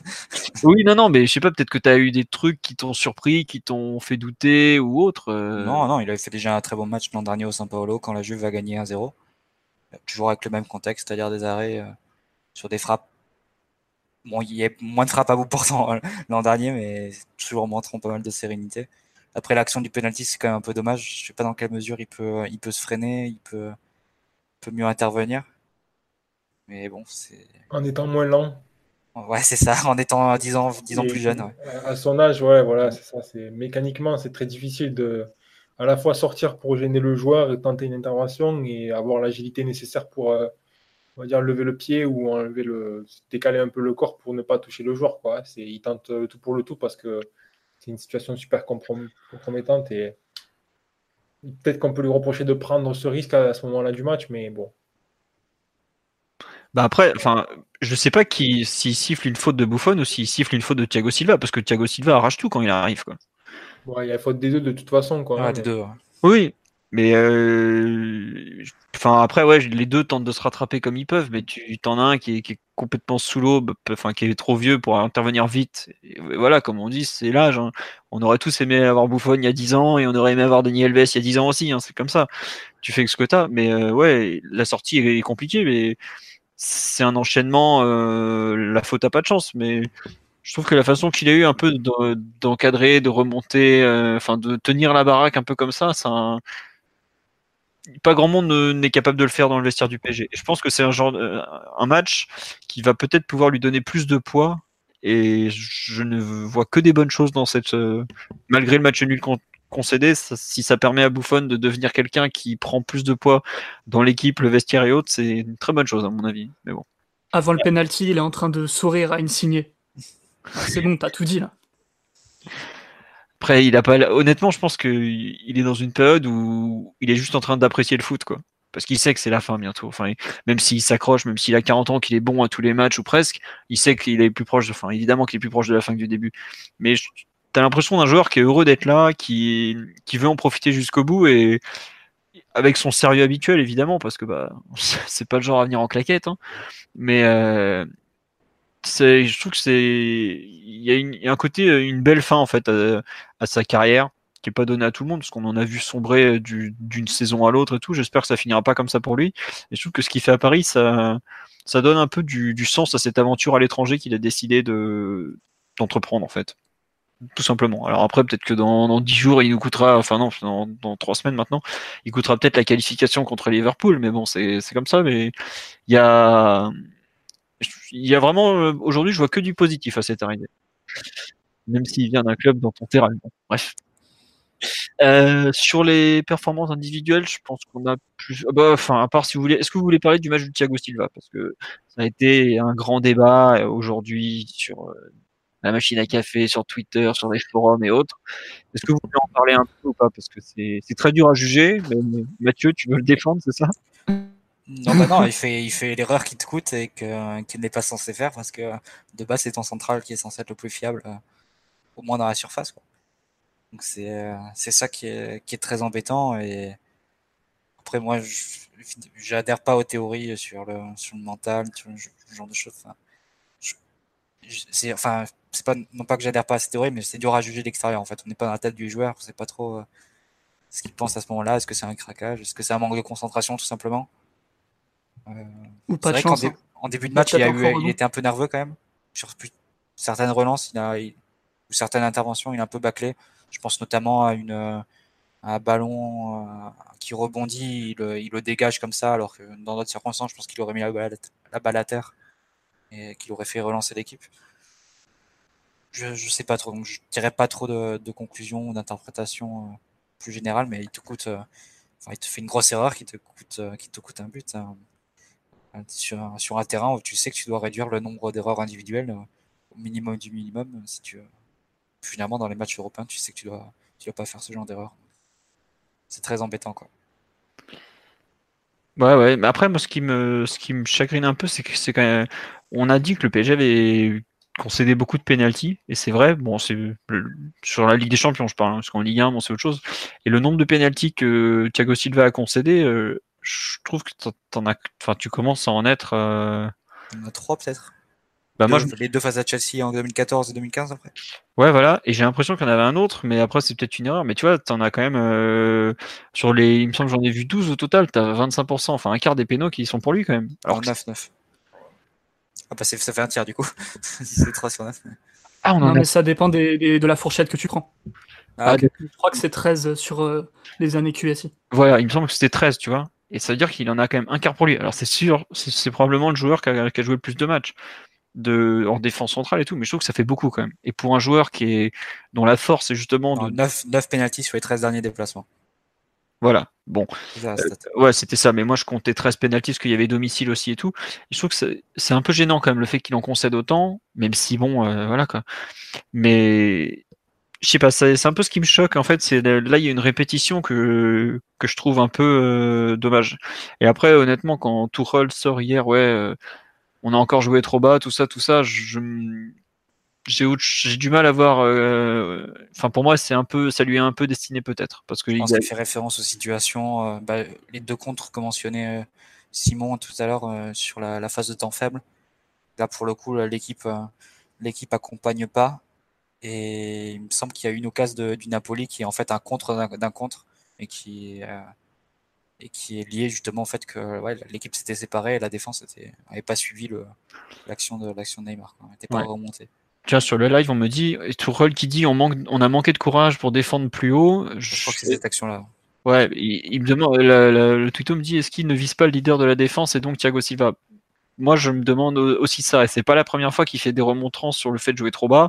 Et on sait que globalement, au P S G, celui qui aime jouer bas, c'est plutôt, euh, comment dire, c'est lui, c'est lui le, un peu le, le joueur qui aura le plus tendance à reculer parce qu'on sait que c'est lui qui est le plus fort dans cette zone-là et qu'il a un peu tendance à vouloir faire le match qu'il aime faire.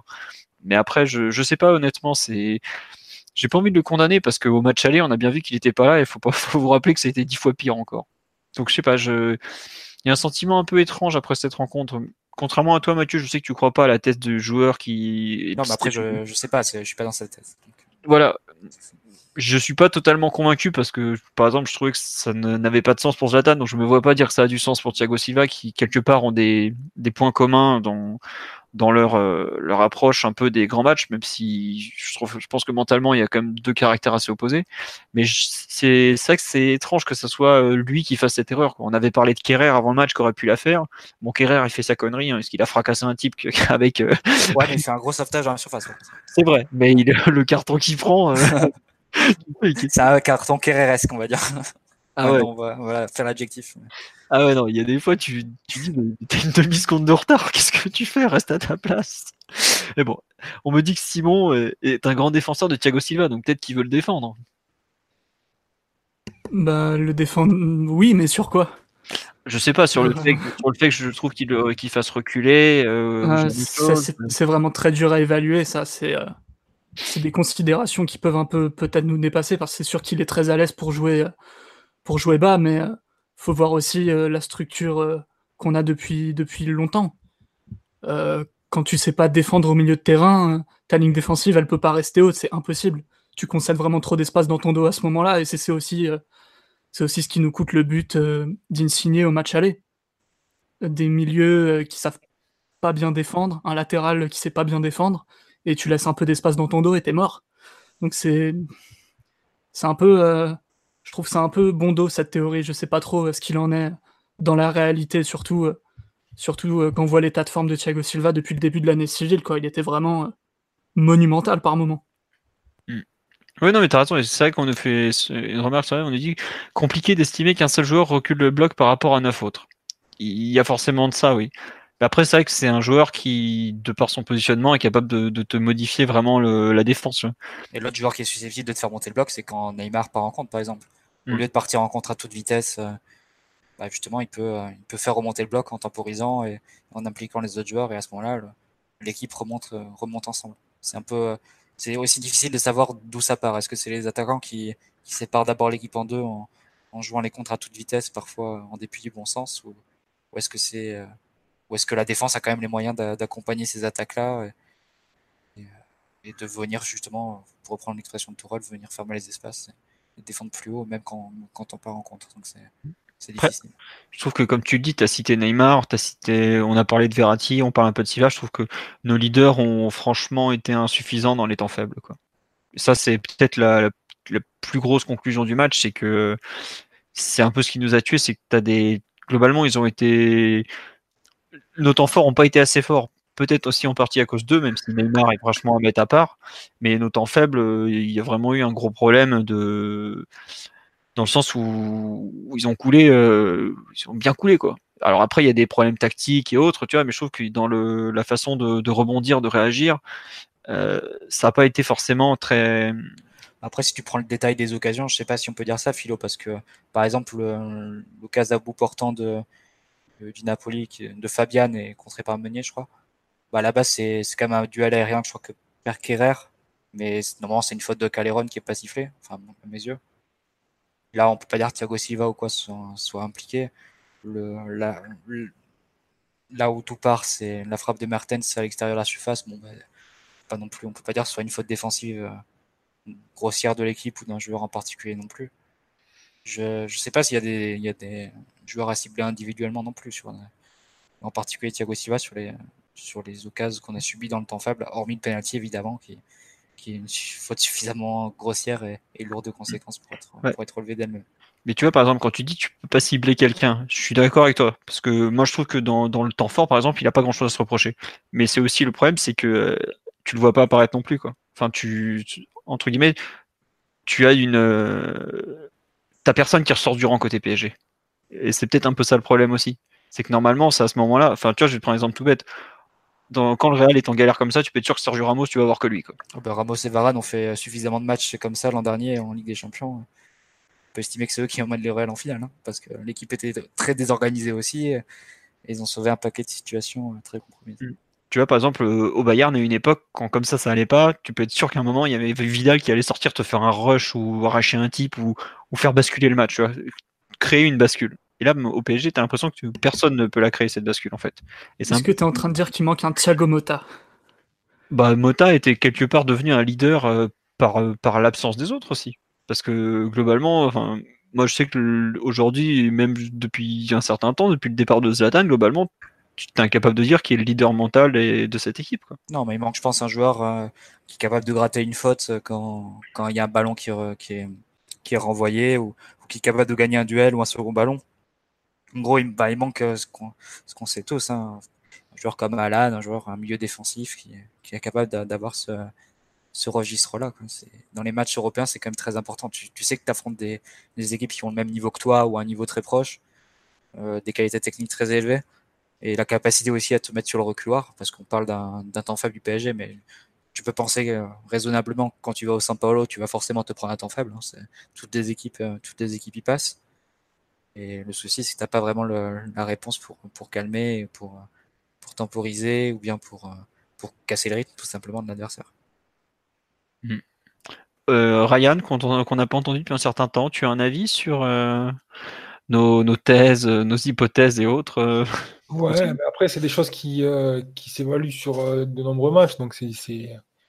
je pense que dans l'ensemble, on est tous d'accord pour dire qu'il manque un milieu de terrain qui puisse, on va dire, euh, euh, faire des couvertures et euh, cloisonner, ou peut-être euh, tout simplement faire l'intervention défensive qui va permettre... Euh, envoyer le ballon en touche, ou de même tout simplement de concéder une faute un peu lointaine et que l'équipe puisse se réorganiser, quoi. On sait que par exemple Real qui a gagné trois Coupes d'Europe, c'est bâti en grande partie sur la capacité de Casemiro à faire ce genre de choses. Donc euh, c'est vrai que Paris n'a pas ce joueur, et euh, Paris a aussi ses, ses, ses problèmes euh, qui sont liés au, à la nature de ses joueurs, que c'est une équipe qui, qui va très vite vers l'avant, qui perd beaucoup de ballons parce qu'ils euh, tentent beaucoup de choses, et c'est vrai que l'équilibre paraît un petit peu impossible avec l'effectif actuel, donc euh, c'est, c'est, c'est évident qu'il y a un manque, quoi. Après, ça pourrait être un joueur besogneux, comme ça pourrait être un joueur d'un profil différent qui permettrait peut-être de s'équilibrer autour du ballon. C'est, c'est difficile à, à, c'est difficile de se distinguer pour une formule ou pour une autre. De toute façon, je pense qu'il y a, il y a différentes façons d'accéder au, de,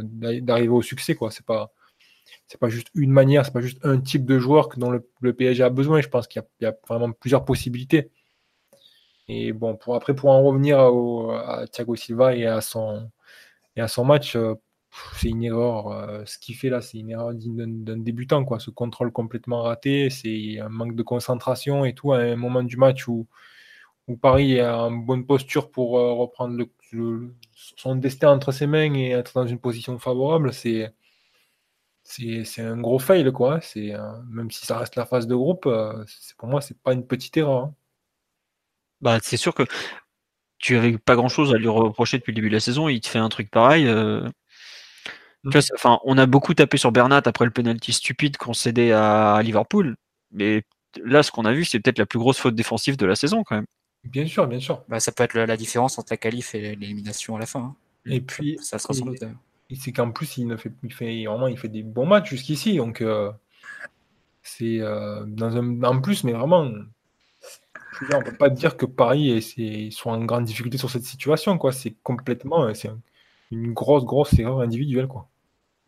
Bon, on verra bien ce que ça va, ce que ça impliquera à moyen terme. Déjà, il nous reste deux matchs à jouer, donc ça va aller vite, on le saura vite. Mais bon, euh, pour Thiago Silva, il y a aussi la très mauvaise passe à Verratti dans l'axe qui l'oblige à faire faute. Maintenant, c'est vrai qu'il n'a pas été au niveau qu'on aurait pu espérer. Après, il fait pas, je trouve qu'il ne fait pas un mauvais match pour autant, mais bon, quand tu as une énorme boulette, plus de trois trucs un peu douteux, ça fait quand même pas lourd euh, au moment de faire l'addition, quoi. Donc, voilà. Ouais, surtout qu'en plus, voilà, c'est pas, il ne s'agit pas juste d'une erreur défensive, d'une intervention défensive ratée ou d'un duel perdu avec un adversaire qui, qui est dans une bonne position. Enfin, voilà.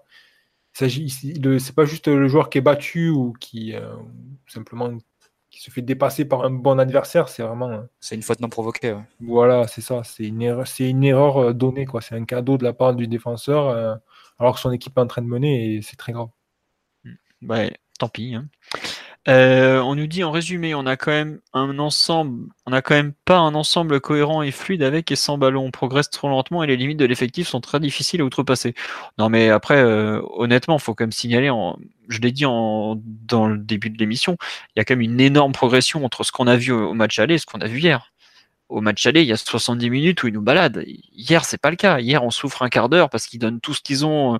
Ils ont un énorme temps fort et puis ils sont chez eux quand même. Entre ce qu'on se souffrir à la maison euh, et se faire balader euh, et souffrir un quart d'heure à l'extérieur là-bas, non, c'est globalement le P S G euh, est sur la bonne voie. Enfin, je sais pas ce que vous en pensez, mais je trouve bah, que juste pour euh, pour relativiser ton ton idée de progression, Philo, enfin, ça dépend aussi de de ce qu'en fera Tuchel avec ses choix futurs. Il a deux matchs d'ici, euh, d'ici Liverpool. Par exemple, je, je prends, enfin, je prends l'exemple, si tu, tu remets Cavani dans, dans le onze, ça, ça, rebasque, enfin, ça rechange complètement tout ce que tu avais, euh, enfin, la nouvelle donne que tu avais trouvée sur les trois derniers matchs. Tu rebascules sur complètement autre chose en phase défensive, parce que là, tu n'auras pas de troisième joueur qui viendra aider Verratti et Draxler ou Verratti et Rabiot. D'ailleurs, je crois que ça s'est vu à l'entrée de Cavani. Napoli n'a pas trop joué les transitions hein, sur, les, sur les dernières minutes, mais il y a quand même une, fa- une phase où tu es euh, les cinq défenseurs et Verratti, Draxler et les trois devant qui restent, euh, qui restent complètement euh, loin du, du bloc de sept. Quoi. Tu retombes sur le, sur le sept plus trois qu'on a, qu'on a souvent euh, fustigé. Euh, tu changes aussi les mécanismes du point de vue offensif. Enfin, ça changerait beaucoup de choses et ça, ça serait un tournant par rapport à ce que tu as fait sur les, sur les trois derniers matchs. Ce serait donc, Je ne sais pas si, la progr- si le terme de progression, qui suppose quand même une, une avancée un peu linéaire, euh, serait, euh, serait adéquat, dans le sens où Tuchel peut décider de basculer sur complètement autre chose, juste avec euh, l'entrée d'un seul joueur en fait. C'est bien, on m'a demandé de parler de Tuchel, donc euh, tu viens de le faire, c'est parfait. Euh, non, moi, je, bah, je sais pas, on a un peu fait le tour du match, je trouve, en termes de performance individuelle et autres. Donc, on, je vous propose de, on va parler un peu hors terrain. On va dire, est-ce que c'est pour vous une bonne ou une euh, mauvaise euh, opération comptable, ce match nul à, à Naples finalement? Qui veut se lancer sur ce thème un peu? La mauvaise opération comptable, c'est que tu perds la double confrontation directe face au Napoli. Ouais. Tu as fait deux deux chez toi et t'as pas réussi à passer devant le Napoli sur les deux matchs. Je pense qu'en soi, le un partout à San Paolo, c'est pas, c'est pas un mauvais résultat en soi, c'est même un bon résultat dans, un, dans l'optique d'une poule de, de six matchs. Le problème, je pense, c'est plus ce match aller. Le fait que il était obligé à, à, à, te, à gagner le deuxième match à l'extérieur, ce qui est un défi quand même très difficile à, à Naples. Et tu l'as pas fait, donc tu te retrouves dans une situation encore très compliquée. Tu dois gagner les deux derniers matchs. Tu dois battre Liverpool, qui est une équipe qui est meilleure collectivement que toi, qui a des individualités qui sont à peu près équivalentes, voire meilleures sur certains postes. Pas en ce moment. Pas en ce moment, mais bon, quant à Van Dijk, c'est aussi. Ah oui, je l'avais c'est oublié. C'est aussi le, le très haut niveau comme Koulibaly que tu as affronté ce soir. Donc, euh, voilà, et latéraux, gardien. C'est, c'est un défi très très difficile, mais bon, ça, c'est, aussi un, c'est aussi intéressant à voir. Hein. C'est. c'est, c'est On n'a tellement pas l'habitude d'avoir ce genre de match tôt dans la saison, qu'en définitive, on en apprend beaucoup. On a peut-être appris plus sur l'équipe, sur euh, ce qu'on peut faire, ce qu'on ne peut pas faire en quelques, en quelques matchs, qu'on en aurait appris euh, en huit mois de travail jusqu'en février avant de te taper le Real Madrid et de te faire battre euh, sans qu'il y ait rien à, rien à redire. Quoi. C'est, c'est un peu euh, la frustration et en même temps euh, l'apprentissage que te permet ce, ce groupe qui est très difficile. Tiens, sur le live, on nous dit un un au San Paolo avec Liverpool qui perd, c'est bien, mais au vu du match, c'est décevant. C'est un peu vrai. Après, comme on, enfin moi, je, moi, ce qui me gêne un peu dans, dans l'analyse, c'est quand même que bah, tu fais le bilan de, des occasions, et le Napoli en a quand même beaucoup plus que nous, je trouve. Alors certes, elles sont toutes regroupées en quinze minutes, mais euh, par exemple, après le, une fois qu'il y a eu euh, l'égalisation, donc il reste une demi-heure de jeu, on est aux deux tiers du match à peine, et t'as presque rien. Bon, t'as le fameux penalty de Bernat, mais bon, on évite de parler de l'arbitrage parce que ça nous saoule en général. Bah, la et différence, c'est que Neymar passait plus ses éliminations. Hein, voilà. Ouais, c'est ça. Et c'est, c'est la lumière qui s'est éteinte. Hein. Ouais, c'est pour ça que honnêtement, un un. C'est Neymar qui est l'interrupteur, et c'est lui qui. Oui, c'est bon. Neymar, il est pas si mauvais en deuxième mi-temps. C'est le. Il y a des moments où. où ça se voit qu'il commence à perdre ses nerfs, mais c'est cinq dix minutes. Il est moins flamboyant qu'en première, mais je trouve que en ayant revu le match, il est pas, il est pas si nul en deuxième mi-temps, quoi. C'est même lui qui amène la meilleure occasion à la quatre-vingt-troisième, où il dribble un peu tout le monde, et ça finit avec le centre sur Mbappé, qui met la, le ballon à côté, mais on, est, on a été très sévère avec la deuxième mi-temps de Neymar, j'ai trouvé. Parce que il y avait aussi un truc dans son attitude qui a fait que ça a forcément apporté du négatif, mais sur le terrain en soi, il pouvait tant, à part s'il faisait, c'est à part s'il marquait, quoi, mais c'était pas si mauvais quand même.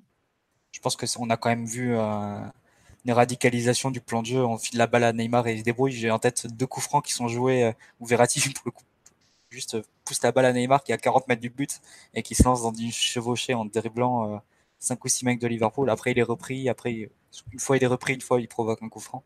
Il y a eu deux trois fautes non sifflées aussi, c'était ouais. un peu... Euh, tu passes de, d'une transition défensive à, alors que tu aurais pu avoir une, un bon coup de pied arrêté, quoi.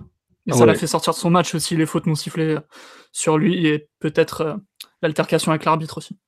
Ouais, je pense notamment le contre avec c'est Maximovic qui lui tient le maillot sur vingt-cinq mètres, ou Albiol, là. Ça, tu ouais, vois, et il y en a un autre où il met un, il met un Ronaldo Chop à je sais plus quel joueur, et il se fait découper, et l'arbitre dit rien, ça joue. Ouais, ça, bah c'est vrai que le, je trouve que lui, tu vois, il a vraiment été, euh, il a, il a pas pu s'exprimer de façon euh, correcte en seconde période, mais il gère pas forcément très bien non plus le, le rapport de force qui est en train de changer par rapport à l'arbitre, tu vois. Après, c'est, c'est compliqué parce que tout son jeu est basé sur la provocation, on le fracasse et le mec lui donne jamais la faute, donc forcément il s'énerve, il s'énerve, il s'énerve, c'est, c'est très compliqué à gérer. Mais est-ce qu'il aurait pu faire mieux finalement? euh, Je pense qu'il aurait pu faire mieux sur la seconde période, mais je, je suis assez d'accord avec toi qu'il n'est pas si catastrophique que ça, même si euh, il a été tellement énorme en première mi-temps que forcément tu as l'impression d'une grosse perte de qualité, quoi. C'est, c'est plus de, la photocopie des deux mi-temps qui est compliquée à, à avoir. Après, euh, j'avais, par exemple, moi je trouve que son match, je l'avais beaucoup critiqué après Barcelone, après Barcelone, après euh, Madrid ou après Munich où j'avais, j'avais, j'avais trouvé que c'était caché. Bah là hier, tu peux pas lui dire ça. Je trouve que c'est déjà une progression dans l'attitude, dans plein de choses. C'est peut-être une des premières fois où je trouve que le vrai patron du P S G sur le terrain, c'était lui en fait. Dans un gros match, hein, je parle évidemment pour mettre des branlés à Dijon. Oui, c'est sûr, tu fuis la balle, il fait tout. Mais euh, ce que je veux dire, c'est que c'est, c'est peut-être une, une vraie évolution en termes de. Il y a quelques minutes, je parlais un peu de leadership, tout ça, de manque dans les temps faibles et tout.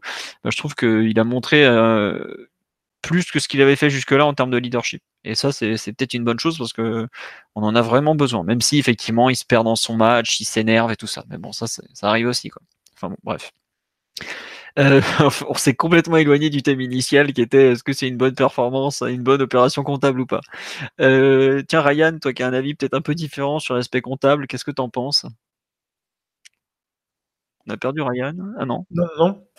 Mais écoute, euh, je pense que ça reste un, un résultat positif, hein, même si on le met dans le contexte du, du parcours du P S G euh, sur l'ensemble des matchs jusqu'ici. Et du, on sait que, comme le disait tout à l'heure Mathieu, Paris perd la, con- la confrontation directe avec Naples. Objectivement, ça reste quand même euh, un bon résultat d'aller prendre un point à Naples, quoi. On sait que c'est euh, une équipe qui est difficile à manœuvrer, qui, qui est un outsider sérieux de la compétition, qui a pris un entraîneur qui était un expert de la compétition. On sait que Paris est en difficulté au moment de construire son équipe cette saison et qu'il y a encore beaucoup de travail à faire pour Tuchel pour devenir un candidat sérieux, malgré le fait qu'il y ait déjà des joueurs qui soient capables de, de gagner la compète. Donc, euh, moi, je pense que c'est un résultat positif, hein. Après, c'est sûr qu'il va falloir faire encore mieux dans les deux prochains matchs, et surtout face à Liverpool. D'accord. Bon, euh, est-ce que vous voulez rajouter quelque chose sur ce Napoli-P S G sur lequel on a, re, on a refait beaucoup de choses? Tiens, on nous dit, quand on fait un bilan de tous nos soucis qui remontent indubitablement au recrutement, c'est positif, sachant qu'on est en plein bricolage. N'oublions pas de remercier la direction sportive de mettre Tuchel dans cette situation. La direction sportive, le calendrier, ne l'oubliez pas, et le fait qu'en plus, comme si ça avait pas... Comme si ça suffisait pas, il y en a quand même une recrue super tard. Parce qu'on est le huit novembre, là, puisqu'il est minuit passé, et on, je sais même pas si Bernat a joué dix matchs avec le P S G, par exemple. Voilà, c'est, ça montre aussi beaucoup de choses et pourquoi le P S G est une équipe autant en, en construction alors qu'on a passé ou pas loin le premier tiers de la saison, quoi. Voilà. Un dernier petit mot sur la Youth League aussi, parce que les jeunes ont quand même fait un bon match, hein, même un, un vrai vrai bon match à Naples. Ils se sont imposés euh, cinq deux finalement, un match complètement fou avec des rebondissements dans tous les sens. Et euh, je, je trouve qu'il y a une, une vraie, enfin une sorte de parallélisme entre les pros et les U dix-neuf qui a noté dans le sens où Mota a fait le pari d'une équipe très jeune qui progresse de, de match en match et il y a vraiment eu des, des vraies bonnes choses. Le match à Liverpool est catastrophique pour commencer, un peu du mieux contre l'Étoile Rouge avec une victoire arrachée sur la fin mais bien. Le match aller contre le Napoli zéro zéro mais dominé avec des manques dans le dans les dans la zone de vérité. Et là je trouve que ça avance même s'il y a eu une, un trou d'air monumental exactement comme chez les pros. Donc il euh, faut saluer la belle victoire des jeunes, je trouve, qui ont fait vraiment un bon petit match. Il y a des, il y a des joueurs qui sont en train de passer des caps. Euh, je pense au, au petit Fadiga notamment, que j'ai, j'ai bien aimé au milieu, qui a une superbe première touche de balle. Quelques joueurs comme ça qu'il faut saluer euh, et dont on espère qu'ils enfin, ils sont très bien partis pour aller jusqu'en huitième de finale et on espère que ça va se faire, en tout cas. Euh, on me demande quand est-ce qu'il revient Dani Alves. Il ne faut pas le compter pour le match contre Liverpool ni même contre l'Étoile Rouge. Dani Alves, en gros, vous, on pourra vraiment compter dessus, je pense, début euh, deux mille dix-neuf. Hein. Enfin, je parle à un joueur, euh, en tant que joueur vraiment capable de jouer quatre-vingt-dix minutes. Là, on, il n'a plus joué depuis le mois de, de mai quand même. Et pareil, Kurzawa, il ne faut pas oublier que Kurzawa, il n'a pas joué d'un match depuis le mois de, un match complet depuis le mois d'avril ou le mois de mai, quoi. Donc, c'est, ça va prendre du temps, quoi, tout simplement. Bon, sur ce... Je pense qu'on va se séparer puisqu'on est déjà à une heure quarante-cinq d'émission pratiquement. Euh, on vous remercie pour votre fidélité. On espère qu'on a répondu à toutes vos questions sur euh, ce match contre Naples. On vous dit à lundi prochain puisqu'on aura le débrief du match à Monaco où il y aura quand même euh, pas mal de choses euh, à dire aussi, on espère. Face à une équipe de Monaco qui euh, est à l'abandon ou presque, enfin en train de couler de façon extraordinaire. Bon, on verra ce que ça donne. Sur ce, merci pour votre fidélité. Vous êtes encore plus de trois cents à nous écouter alors qu'il est une heure avancée de la journée. Et au revoir tout le monde. Salut, ciao. Mom deserves the best, and there's no better place to shop for Mother's Day than Whole Foods Market. They're your destination for unbeatable savings. From premium gifts to show-stopping flowers and irresistible desserts, start by saving thirty-three percent with Prime on all body care and candles. Then get a fifteen-stem bunch of tulips for just nine ninety-nine each with Prime. Round out Mom's menu with festive rosé, irresistible berry chantilly cake, and more special treats. Come celebrate Mother's Day at Whole Foods Market.